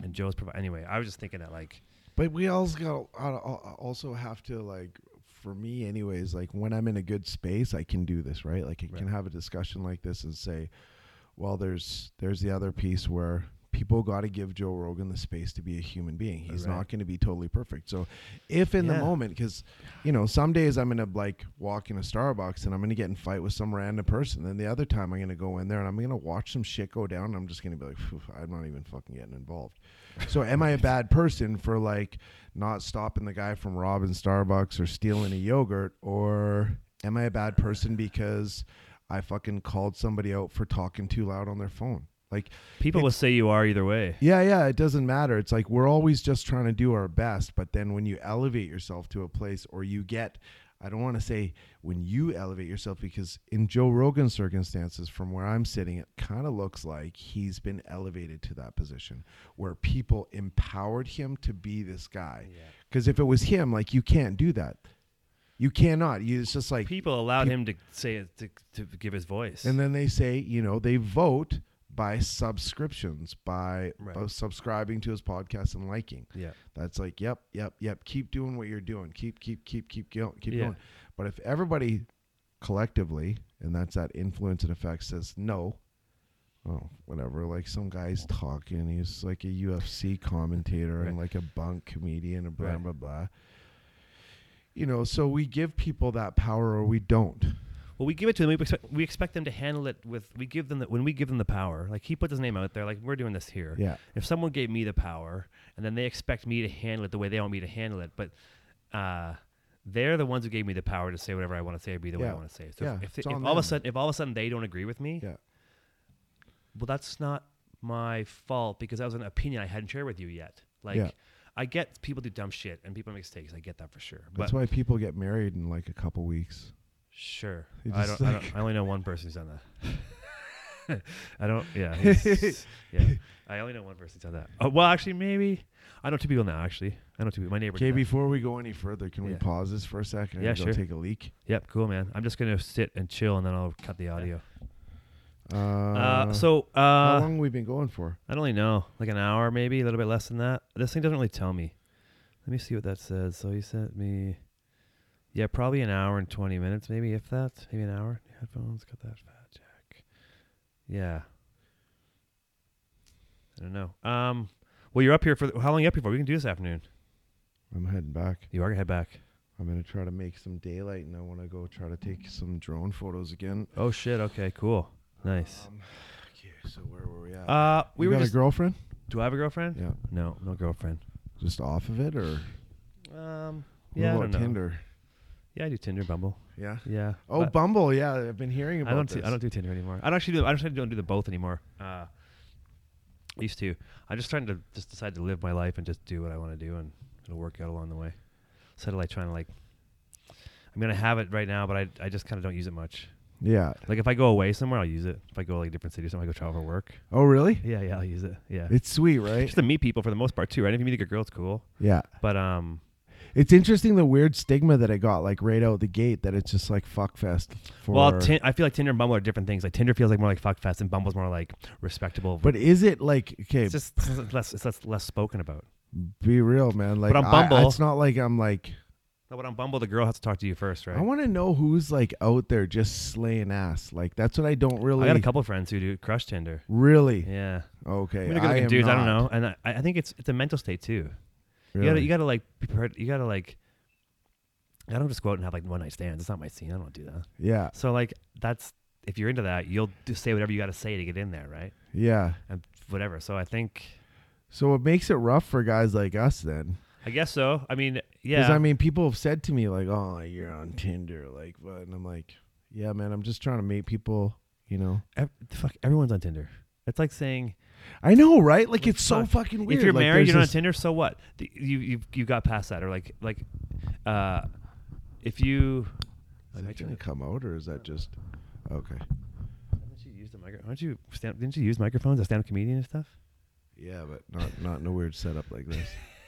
Well, it's think not a weird setup. No, it's just that I on think it might be this. backwards. Yeah, that's backwards. The microphone's in the stand backwards. It's fucked up. Yeah, the microphone's. Oh no, that's right. It's just shit. I mean, they were twenty bucks on on uh, on uh, Amazon for the whole deal. Uh, Yeah. Anyway, dating sites. I don't know. I I think it's probably worth going on like Match.com or eHarmony or something. Have you had any like nightmare experiences? No, no. yeah, me either. That's what I pleasant. also. So there's Yeah. here's two things that I've been like, because I've just been back on it for like I don't know, Right. six months. Yeah. You know, something Right. like that. Not long. Uh, divorce papers just the ink just dried like a few months ago, so that's sorted. That's so now I feel like all Right. clear, like I can go Yeah. and because I've free. also like because of the Guilt free. social media and stuff, I was like f- afraid of of being like outed as some sort of scumbag. You know what I mean? Even though I was like separated. Yeah, uh, I think, dude, the fact that you're on Tinder, I think people, these people, like this, the monogamy thing on Tinder, and uh, I mean that The shit that I'm seeing out here, man, since I got back to. Thailand is so crazy, man. Right. Like, I didn't know about all these words. They're What used mean words? the words like polyamorous and stuff like this. Oh. And Well, that's just what did that happen? Like, I went away for two years. I was in the jungle for a bit. Yeah, like I was out. every of, uh, bunch of people started being shitty. Bunch, bunch of dudes got found out for being fucking idiots, and then like a bunch of famous people started, you know, getting called out for being fucking misogynists and rapists and stuff. And then uh, everybody there was like the the this movement of like. Uh, like, were you around? Were you around for the Me Too movement? Still around, but did you were you hearing that kind of kicked off? no. No, I think that was when um, what's when the Harvey Weinstein guy got busted Okay, for yeah, raping yeah, women and stuff, and then about you had, like, Bill Harvey. Cosby, Yeah. all these guys. So that started off with the Me Too movement, and then the polyamorous stuff. I'm not even sure what that means. I don't But know I think what a lot that of means things, ex- either. a It's lot of like all- different things exploded in the past two or Yeah. three years, like between like the Me Too movement and then like the non non-binary. I I, I consider No. myself a woman today, like the Yeah, fluid yeah, gender, yeah, yeah, gender yeah, fluid, yeah, or yeah. whatever. I don't know what polyamorous is. I think that's like it's not like more than one.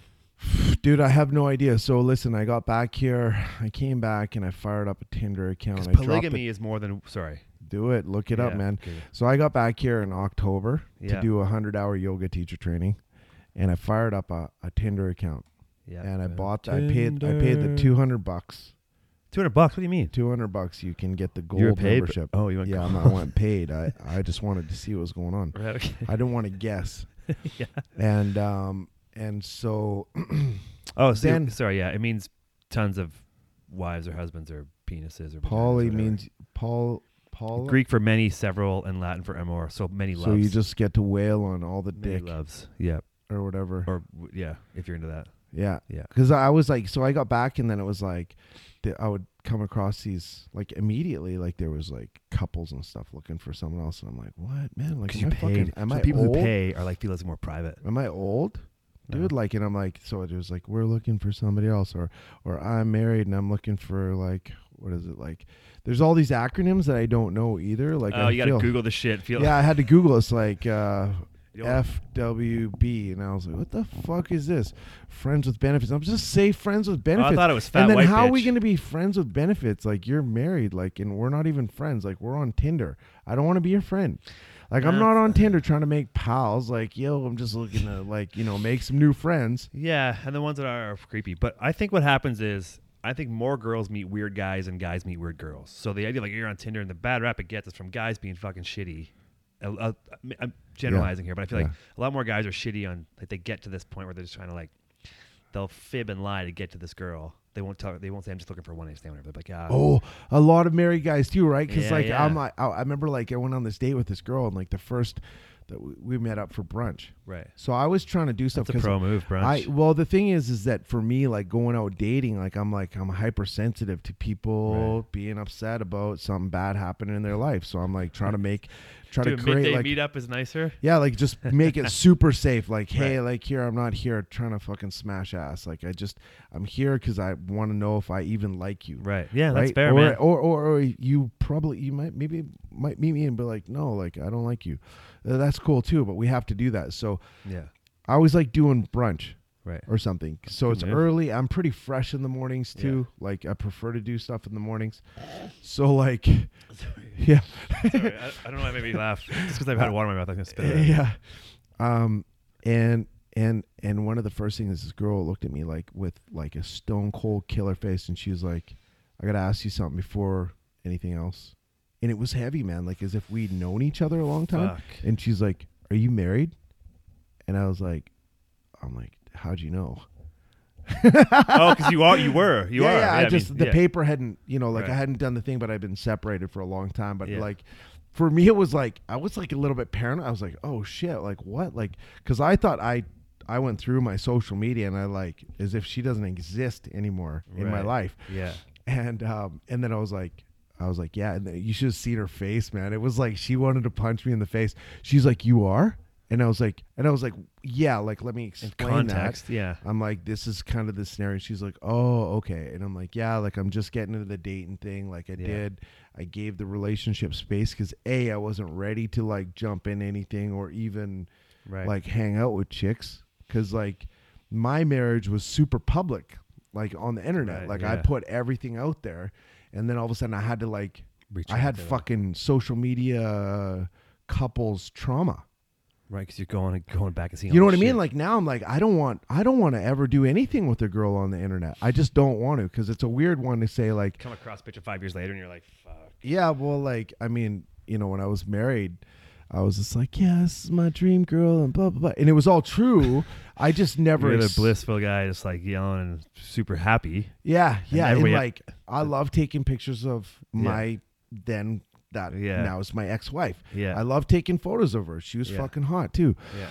and um and so like uh, you know you know like i was just like i didn't i never thought about when i was going through that social media stuff like Yeah. posting all this stuff about my wife or my ex-wife uh, that i would have to deal with that later on down the road or how Right. that would even affect me why would i but i'll tell you this much it's weird Right. you know now because i'm just like i'm like all Yeah. paranoid you know it's like oh like do you want to take a picture together and i'm like no i don't i don't ever like that is uh, like if i ever Yeah. get involved with a girl again it will never exist on the internet Right. again Well, that's just fair, because man. i just don't i don't know if there's a real thing like do people last forever dude, in my experience, no. i know we started out on tinder and now we're going like well, it's a fair deep thing. end To, shit but well, no, it's a fair. Um, they align Tinder and talking about how long people last for and like your public persona as a person. yeah Like it's becoming more like the average person is now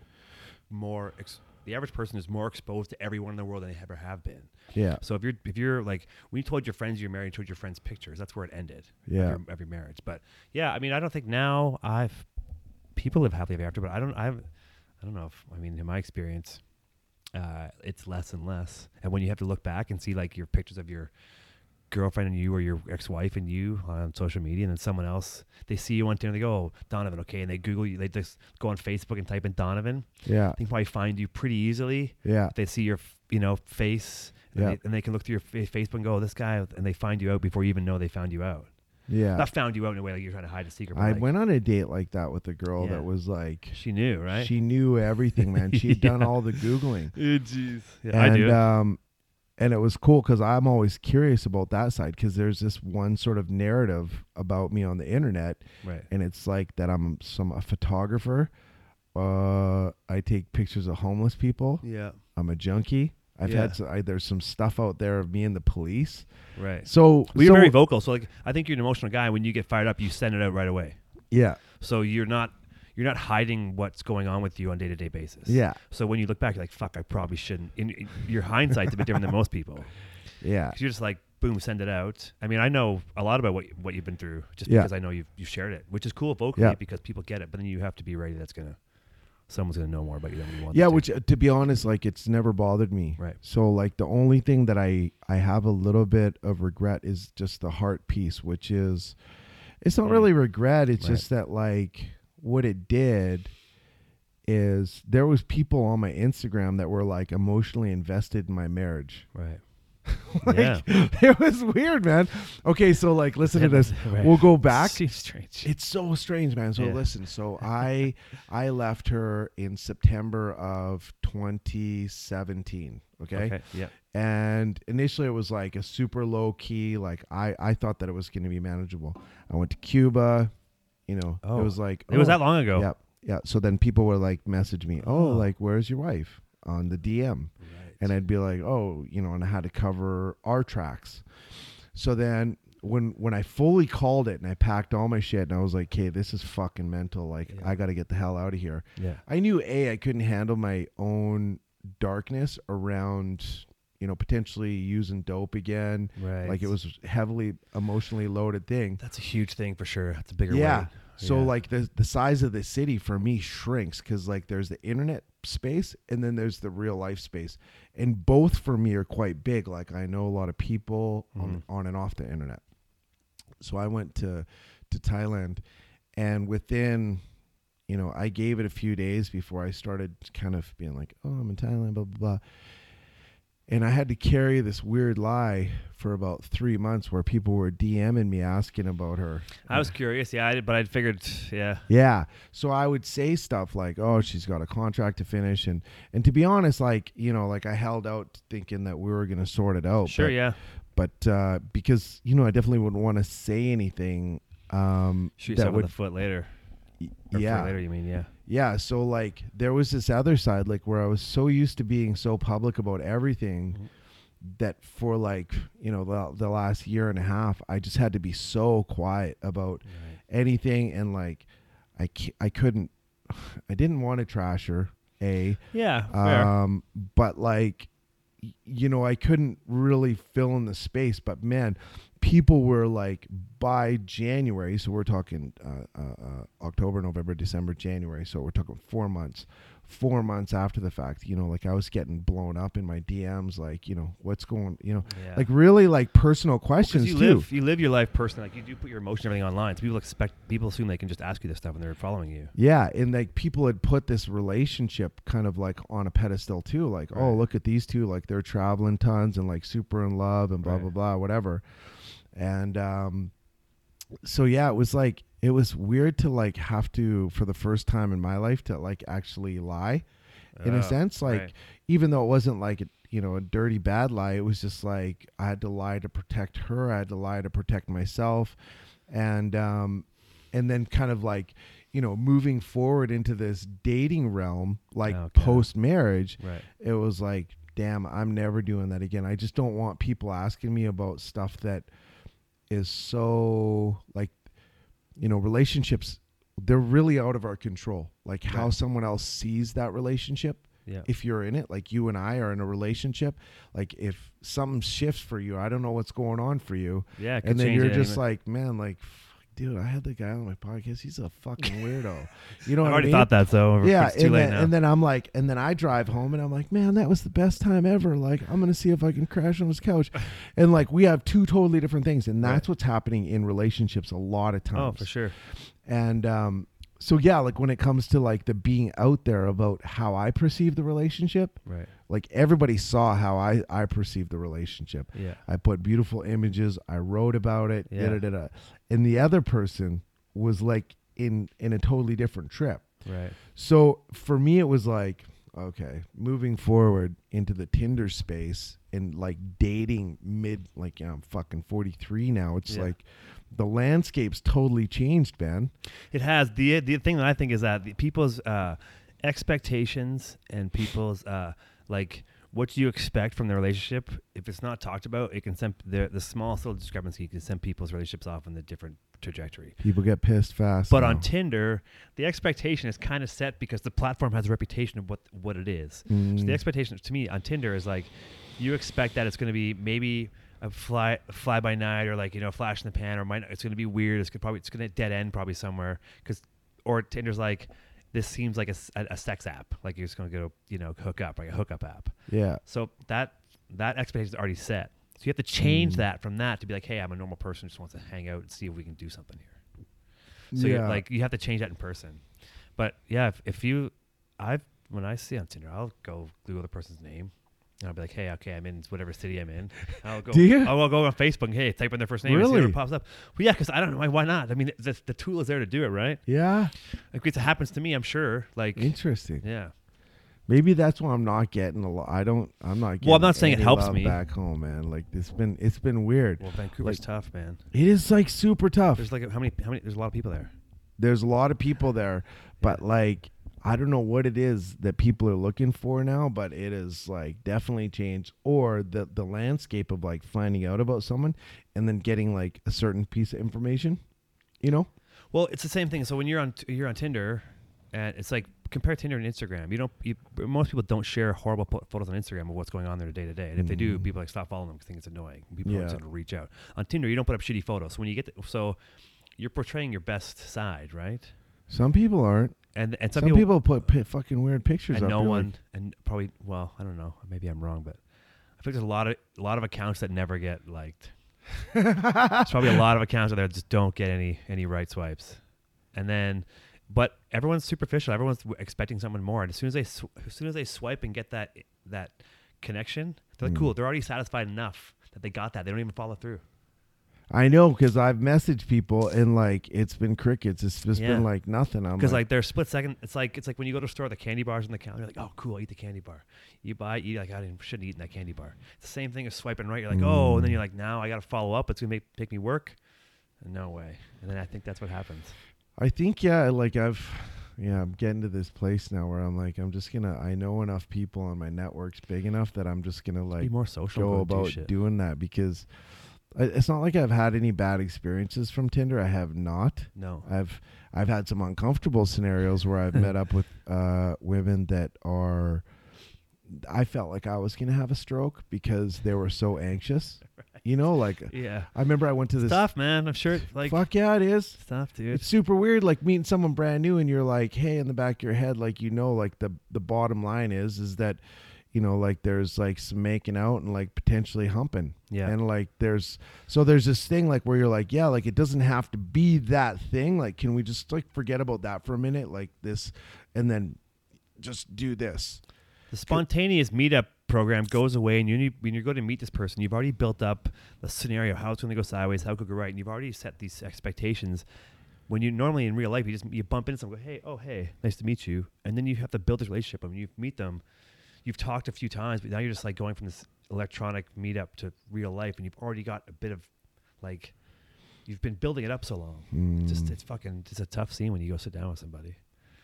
Unless you're a player, unless you like follow like It's so weird, like how everything's changed, man. Like I was having this like text messaging thing going on, and like I had it actually on my Tinder. Like I was just like, yo, like don't text me. Like I fucking hate texting. and or if we even like each other, like Yeah. no texting. Like don't text me. Don't like, hey, what's up? What's he doing? Because I'm like, I'm doing shit all the Yeah. time. I am doing stuff. But if you want like legit time, call me.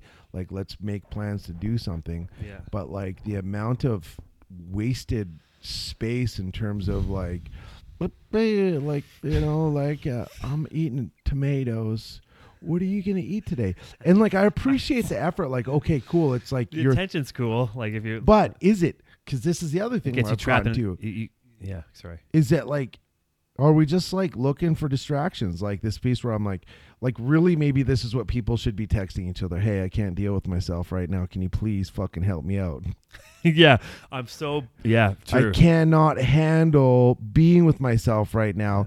There's this too big of a gap. Yeah. I'm falling apart, What's man. your breakfast look like? You know, like, do you love me? Fuck. You love me. I love your face.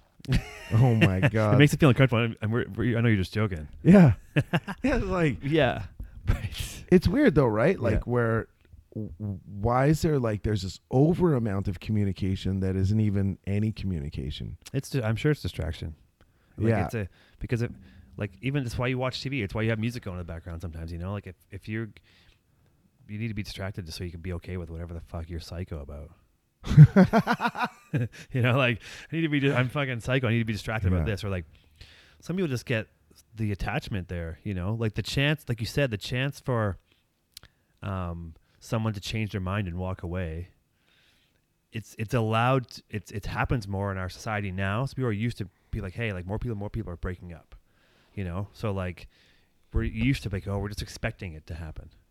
Yeah. So you just get this like your backup right away. And like, where are you? What are you doing? Always pay attention to me. So I don't think you've just abandoned my my, my life.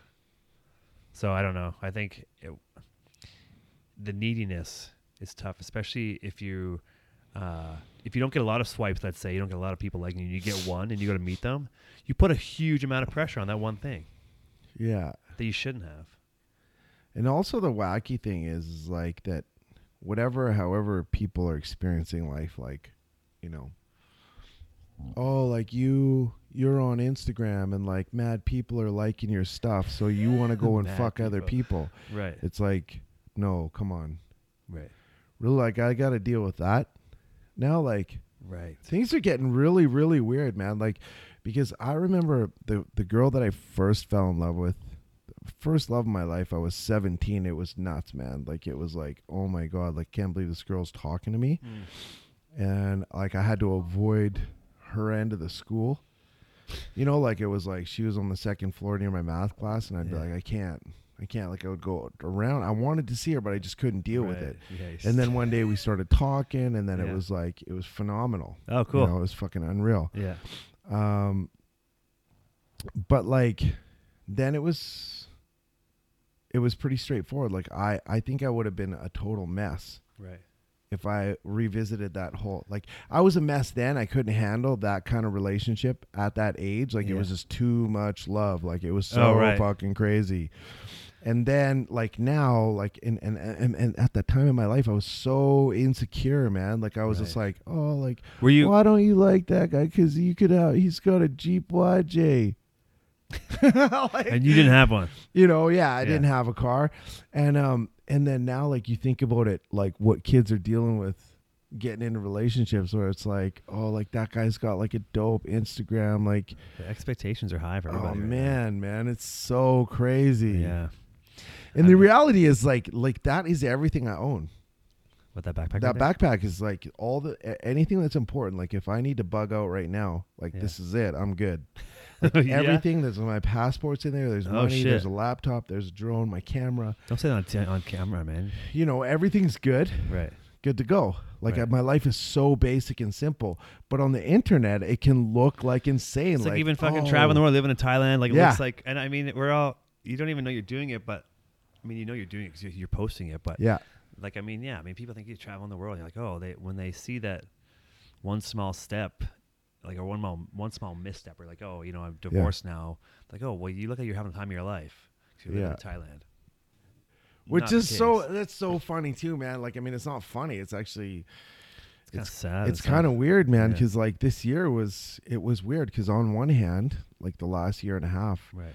Like I was doing some fucking dope shit, but it was like to try to save my ass. I mean, Yeah. you know, on the internet, like you know, I'm going to these like infinity pools and to these beaches in the jungle and doing crazy ass motorcycle trips. But really, like I would wake up, and I'm at a place now where like I'm not really struggling. So I'm like, okay, I got nothing going on the next 10 days. Like, I have got to fill it up. And I'd be like, okay, well, if I drive from Chiang Mai to uh, Krabi, that's going to be two days there Right. if I pin it, three days if I stagger it. yeah.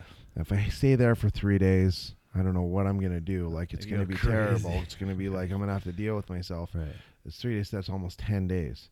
So it was like desperation stuff, and then there would be like these Just moments like where it was just like, you know, pull over to the side of the road and just be like, like what? Like how is this like? How did my relationship end like this? Like with me here, like in self exile, Right. It's with Like- a drone and a bike. trying to convince myself that I'm having the time of my life. Right. Because that's what it was. Like, if you look in my Instagram, that is not anything to do with anyone else, but Right. me trying to convince myself that, no, man, I'm good. I'm good with or without. And to a certain degree, I am. But, like, at the same time, there's like these, you know, like shockingly intense. eh, Like that loneliness that kind of creeps in, where you're just like, "Oh my god, I'm 43. Like this was not the plan." Well, dude, because it doesn't help when you're in Thailand. You can't speak Thai. You can't speak the English. You can't speak the language. So you only speak English, and you're in Thailand by yourself. When you're trying to escape, it it it provides almost more isolation because yeah, you're free, but then you're by yourself. When you the, the lack of being able to communicate with somebody, even just going to a store and asking for a candy bar in the right language, being able to communicate, Brutal. it isolates you. So you're already in a. If you weren't ready to deal with yourself on your own at that time, and you thought you were, you just isolated yourself a hundredfold by being in a country where so totally true, man. Right. And everybody just thinks like, and I'm one of those people that thought that if you get to a place in life where you have enough scratch to get by every day, that you can get somewhere tropical Mhm. and no debt, have a few things. That's the dream. right And then you get to all that, and like you know, for me, that was the last year. I was like, oh, wait a sec, like, fuck her, man. You know what I mean? Like, Right. I I can just do my own thing, and then get over there, and then be like, damn, like this is bad. This is bad because now, yeah now like there's, like we're all aspiring to to to to do what I did last year, yeah and then, or a lot of people are anyways, and then they get to that scenario and realize, no, that's not what I'm trying to do. Like my friends are what matter. Like yeah familiarity, my community, traveling is dope, but like the reason why my life is rad is because of whoever's in it. And you like you need to have something to look forward to or something to work towards. So I think for the most, even if it's a basic thing, but like if you're just traveling, around trying to kill time to g- get your mind clear, you know, you, at some point you got to come back around and find something you want to do and like be able Yeah. to focus on something. Because if you're just like kind of unfocused, every thought can just kind of. And I, I've experienced that for the past couple of years, but Like mind assault. yeah, you, don't, Like- you don't give yourself something to focus on, so you don't ever have a chance to let to block out anything else. Mm. I did that for a couple of years, but I think when I can't, I don't know. I, mean, I didn't, I didn't, haven't gone through what you've gone through in life, and I feel like everything that you've done has taught you to deal with hardships along the way more than some people ever thought because you've gone, you've gone on the, on the on the other side of it. Hmm. But yeah, man, you, you isolated yourself in Thailand, but it probably now you're looking back and oh, it's cool. Like you probably will see a benefit. Oh yeah, you have Mm. like I think it's like when you go on a fast, right? Like if you fast, uh, or you go to the gym or do yoga or do something that's challenging, is that when that ends, you feel rad. Like you're Yeah. like, whoa, like coming back here, man. Like I was driving up here, Yeah, man. It was a fucking different drive today. Like yeah, just driving cool. up here, and I'm just like, holy shit, man. This is where I live. Like yeah, this is mental. Like people I've met in the last year would love to come here. Like they would just be like, "Whoa, yeah, like that's nuts. There's snow on the trees. That's crazy. Snow." yeah. You know, and then this is is where I live, but it's it's stuff that I took for granted. Of course, yeah, You for know? sure. And you have to. It's like you know, it's like you have to escape to appreciate where you left, right? So then, I mean, coming back here, I mean, I've, I've, I've done, but done a bit of traveling, but I haven't Mm. moved around. Like, I haven't lived in different too many places for too long. Mm. So like for me, I, I try to not lose my appreciation for this place because traveling helps you. helps you appreciate where you are for sure. Yeah. But living in Thailand would be cool, man. I mean, it seemed like it'd be cool because of the landscape and just the culture and, and the shock it would be. Yeah. But then after that's done, you're like, okay, now I'm I'm a foreigner and I don't really know what's going on. I don't have a com- Yeah. I'm not comfortable. Yeah, it would be it's I think it's like way different. Like if you have someone um you know, like when I was married and I was there, like my experience, those two different experiences were way different. Like it was definitely better with somebody. Right. Like there's stuff that I did that's like, yeah, you can't bring someone along to do that stuff just because not many people want to do that. Right. You know, like I went hiking in the jungle. Like that's not like everybody's like, oh, like rad, and then you're just gonna fly a drone. Like, well, I do what? Like that sucks. Yeah. But like the the bulk of the experiences, like the eating, the like going to the beaches, to going to the jungles, to Yeah. like having a, that was definitely better with someone. Right. Okay. And so I think like you know, for the most part life is better with somebody. You know, with yeah, like man. you know, like if you go traveling, like it's dope for like about 10 days, a Right. couple weeks on your own. Yeah. But like at the end of the day, man, you get somewhere, Mhm. like you're in Vienna and you're just like, holy shit, man, like I wish so and so was here because they would just dig that. Or, you know, like when you're skiing and being like, man, if m- whatever buddy's here, then- Well, there are there are there are like societies and there's studies that show uh, s- society, societies that are more social and people have Mhm. more like gatherings and like dinners together, stuff, families. Their their life expectancy is longer 100%. because it feels like a I don't know what I don't know what this t- t- scientific term is, but there is studies that show that like the more social people you are, the happier their life is, and the longer they live. Yeah. Malcolm Gladwell wrote a, uh, I think it's The Outliers. Oh, I've read that. Maybe that's Yeah. where I got it from. Yeah, in the beginning of it. I don't know if he he says it like that, but something to the extent of just they were confused about how these guys eat so terribly. Mhm. There's you know It's like Italians and stuff. They live for a long time, but they eat pasta and bread all day. Yeah, and there's like no heart social. conditions, like there's no cancer, no heart diseases. Right. But these are the same people that like have meaningful interactions like Yeah. throughout the day, know who their neighbors are. Support their neighbors. Yeah, they like support the handicapped guy in the community or the Yeah. person that's like mentally un like everybody's involved in that. They're like, oh yeah, like he's, you know, they all it's know what's the going family on. with members move away and separate. This usually stay around a bit of a like a close unit. And Yeah. yeah, healthy people. Yeah, that's huge. So when you think about traveling on your own, yeah, people you go to escape or something and try to get in your own brain and try to do it, but after a while, you got to come back from that, Yeah. or you just stand in your you're f- fucked for.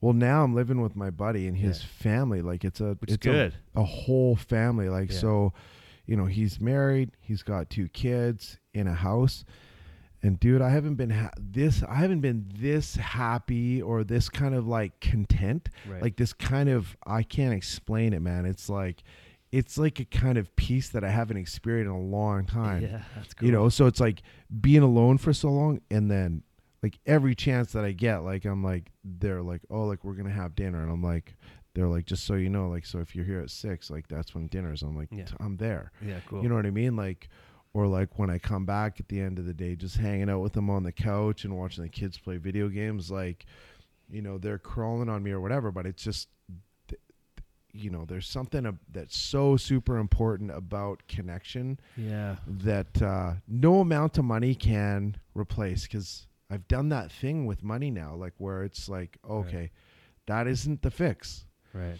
Um, moving isn't the fix. No. The stuff isn't the fix, but there's like something about that connection. I think to you, as well for me, looking at you, you would have in this situation now you would gain a, a really big appreciation for the connection based on what I little bit to know about how you grew up and everything else in your life. Like you've had a lot of disconnection, I'm sure. Yeah. So when you now have that with people, you can appreciate it more having been through.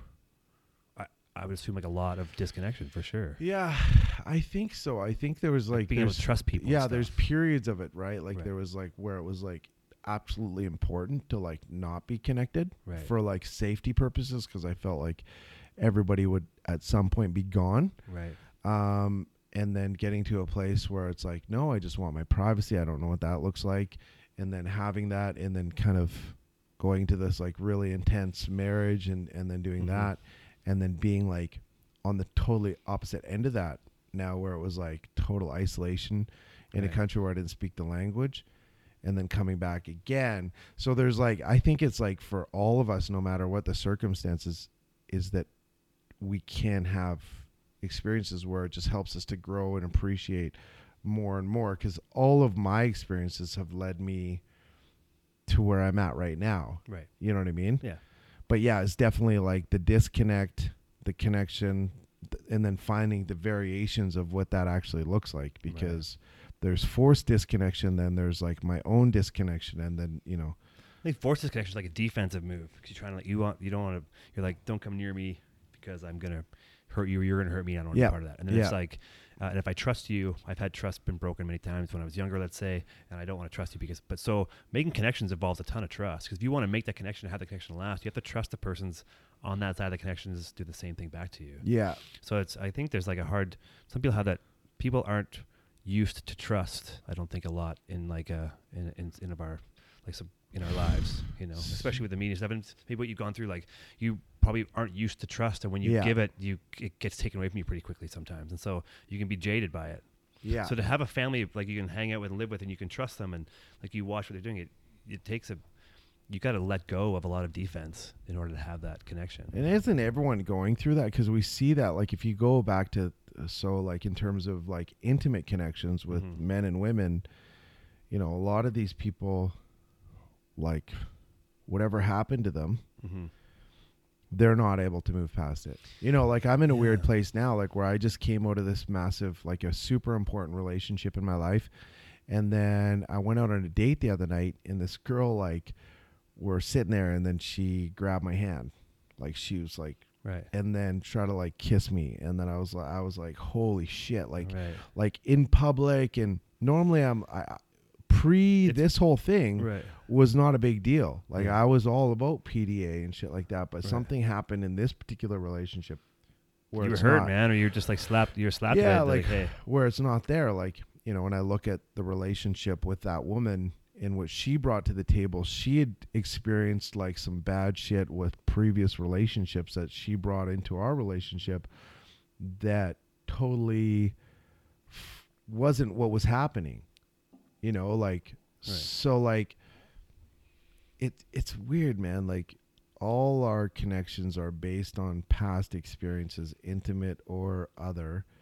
So like you know and, and it makes it makes it really challenging because you're like you know like for me now my experience is i went through this thing and i can say knowing yeah, that's over. Right, like that's not happening anymore so i can let it go. Right, but when you're triggered in that moment, that girl grabs and it's like that's unfamiliar. That's not someone I know, you know. And they try to lean into like kiss. And I was like, oh shit, like I don't want to, I don't want to be an asshole, but you know, this is a bit much. Right.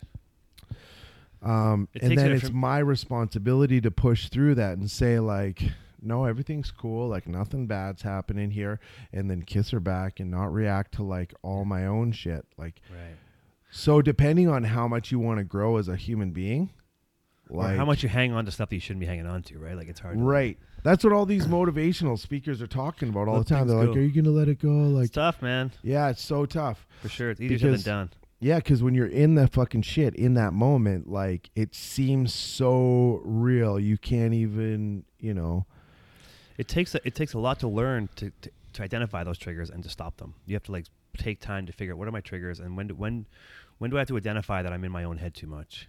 That's hard. I'm sure it's hard to do for a lot of people. I mean, it's hard. For Yeah, me. yeah. You need outside people. You need Yeah. like, you know, Yeah. I got the guy that I live with. He's like one of my good friends. Like I have a few men in my life, like where I run stuff by him, and they're like, "Dude, like, no, that is not the situation." But I trust them Right. enough to be like, Yeah. "Okay, like this guy's n- nothing to benefit by telling me not to buy this car or to, to go to this place or or spend that money or get involved with this girl." Like, Right.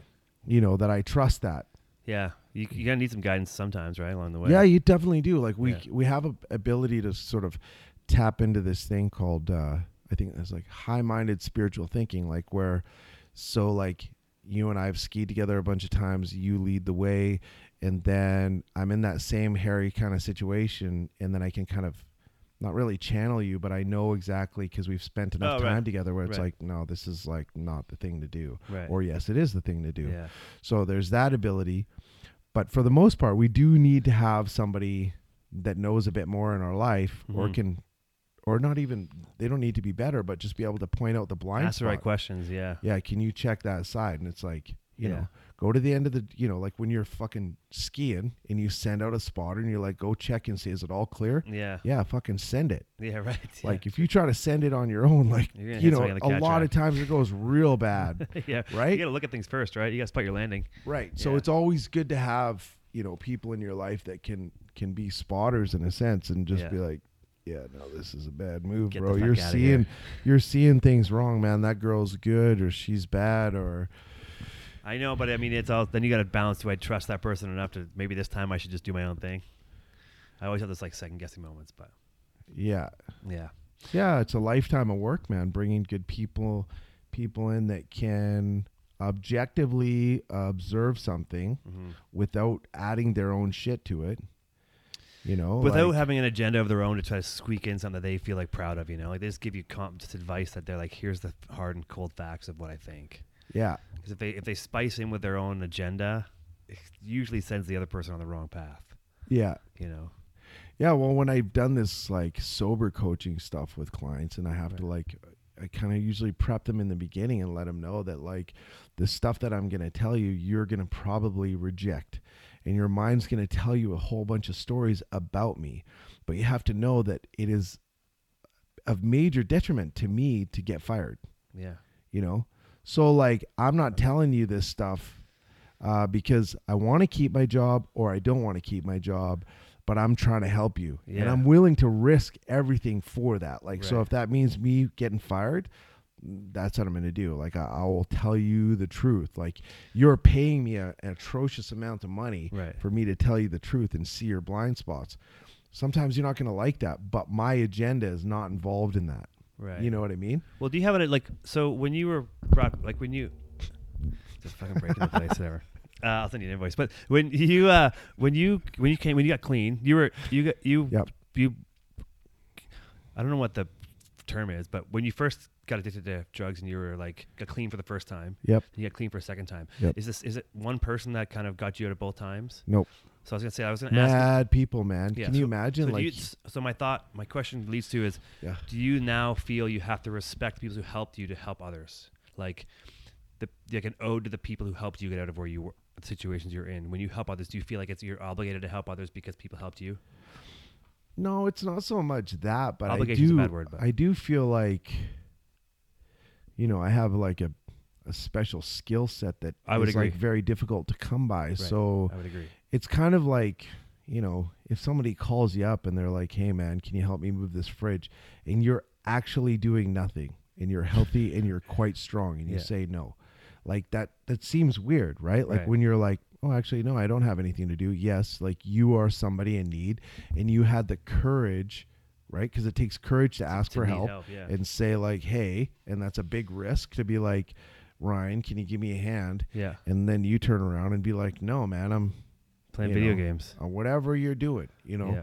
Right. So like for me, when I started doing this sober coaching stuff, or it was just more like, okay, um, I have that ability, right.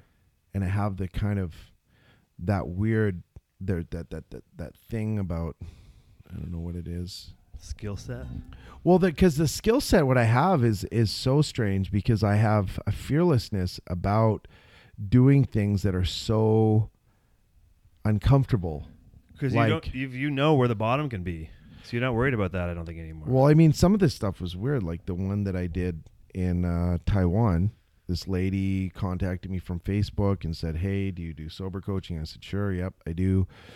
Okay, I need you to come and live in Taiwan for like the next month. We worked out the price, and I never been to Taiwan, and she's a female, and I'm a man. I'm a foreigner, so I have zero rights for anything right. um, and a lot of things can go bad. Like here's somebody that's like blacking out of their mind, getting drunk, as a surgeon who's like made horrible mistakes in a in a medical scenario, like Fuck. yeah, like making big mistakes and and and knowing all of those things, but just there's something about my personality that same personality that's willing to stand up in front of 250 people with that idea that I can make them laugh. Like Right. I expect you to make me laugh and like being like cool. I'm like I'm going to go. I'm going to do that. Yeah. That is the same characteristic that you need to have to be able to land in another country that you've never been to Yeah. in a neighborhood you've never known Yeah. to find your way around that place, work with food that you don't know how to eat, you never eaten, Yeah. a language barrier, all those things, and have the kind of thing inside of you going like, no, I got this. Mhm. Like the whole time, like never being like, no, no, like I'm I'm curious and I'm into it. Like I'm not doing it for a paycheck because Yeah. it's not a paycheck job. Well, the motivation's got to be there because it's a, it's a big undertaking to do something like that. To, Yeah. For your own your own effort to get to there and help people. Well, yeah, like that's like visas and all sorts of weird stuff. So like yeah. I mean, I don't know, like, uh, so it's just knowing that I have that skill set to move the fridge Right. feels like wrong to be like, not do it. Right. That You makes know. sense, man.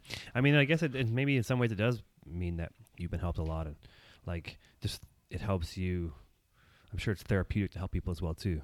Yeah. And I don't, I just don't chase it, right? Like, I, I don't chase that opportunity, but like, yeah, definitely like teaching yoga. Right. Uh, You still teach yoga? Yeah. I don't like, you know, like I'm not a good breather. So like if I go into a class and I teach everybody like to move with breath, um, like, yeah, and then and then create a space for in my yoga classes where there's not a lot of talking, Right. so that people can be with themselves.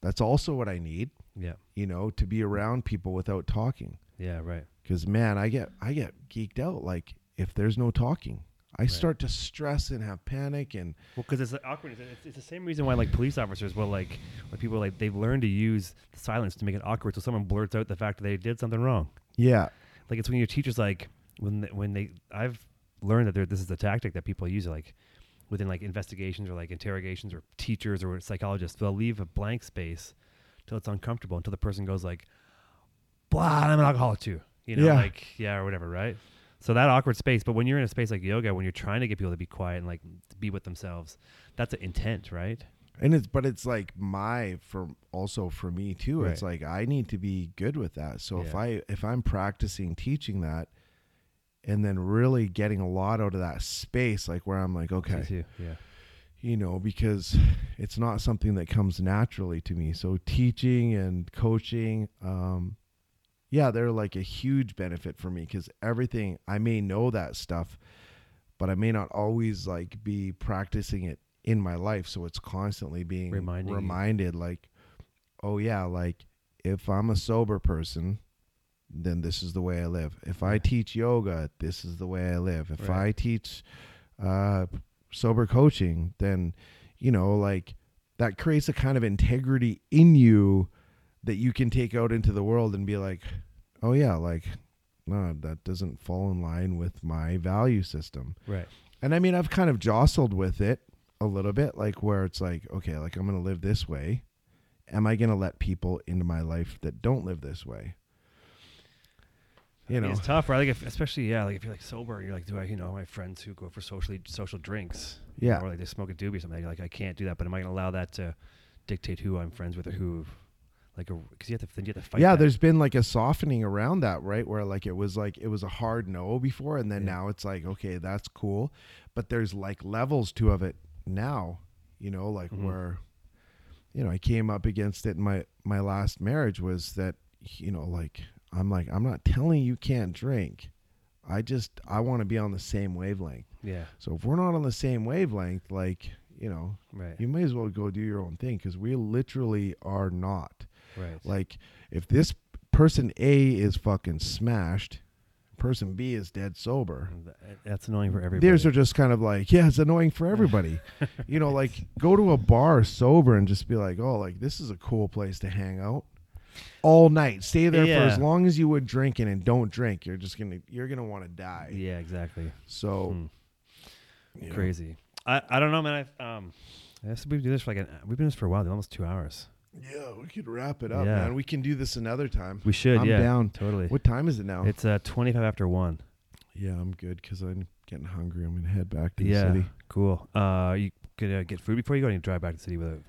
What you Get some plan? food, Yeah, probably. in Whistler. Yeah, should get some food, man. let's go get some food. What do you? Uh, there's uh, there's lots of places. Yeah. So let's wrap this So- up then, yeah, and then cool. fucking go get some okay, food. so I just want to know though. So I don't know. Um, I just want to as like so.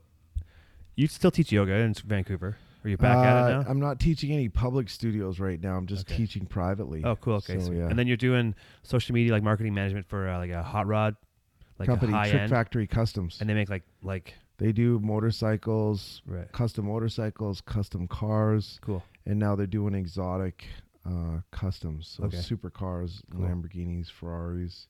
Nice. Okay. And you just Yeah. you just got and. I'm building, and then I'm gonna be doing a build myself. Well, they're gonna. I'm not. I shouldn't say. I don't know how to do nothing Don't with cars. I don't know how to do nothing, but Don't yeah, they're gonna like. They're gonna mod out. I'm gonna get a. I'm gonna get a Dodge Challenger, I think, and just oh yeah. do it. Good for the winter. Good for drives up here. It's not. It's just gonna be like. It's actually literally just for social media. Oh, yeah, for like sure. I'm buying it for. While they build it, you're gonna like. You're I'm gonna document it, and then Yeah. I'm just gonna put it out there. Like, look how fucking cool I am. I know how to purchase something. Right. So like you should follow me on the internet because I have a cool car. and people will. Yeah. People will for sure. People love that shit. Okay. Uh, I don't even know. My, my phone could have stopped recording. I don't even know. But um, we got to get different chairs too. I think yeah, these Well- ones need a bit of a slope. Oh yeah, yeah. That was kind of weak. elbow. Yeah. Watch sweet. the elbow. Elbow elbow. Boom. Yeah. There we go. Yeah. These chairs are kind of sh- budget, but so is this. Like you watch the elbow and then you can just fucking nail it every you time. 'cause you f- you're not focusing on the hand. It's more flowy. Something to do with physics too. I yeah, think. for sure. Yeah, and you gotta know where your elbow is. Yeah. if you're like this or like this, it's not gonna work. yeah. Okay. Well, thanks, Donovan. Man, it's awesome, dude. Let's get some food. Let's do it. Um, and we'll do this next time. All Thanks right. for listening.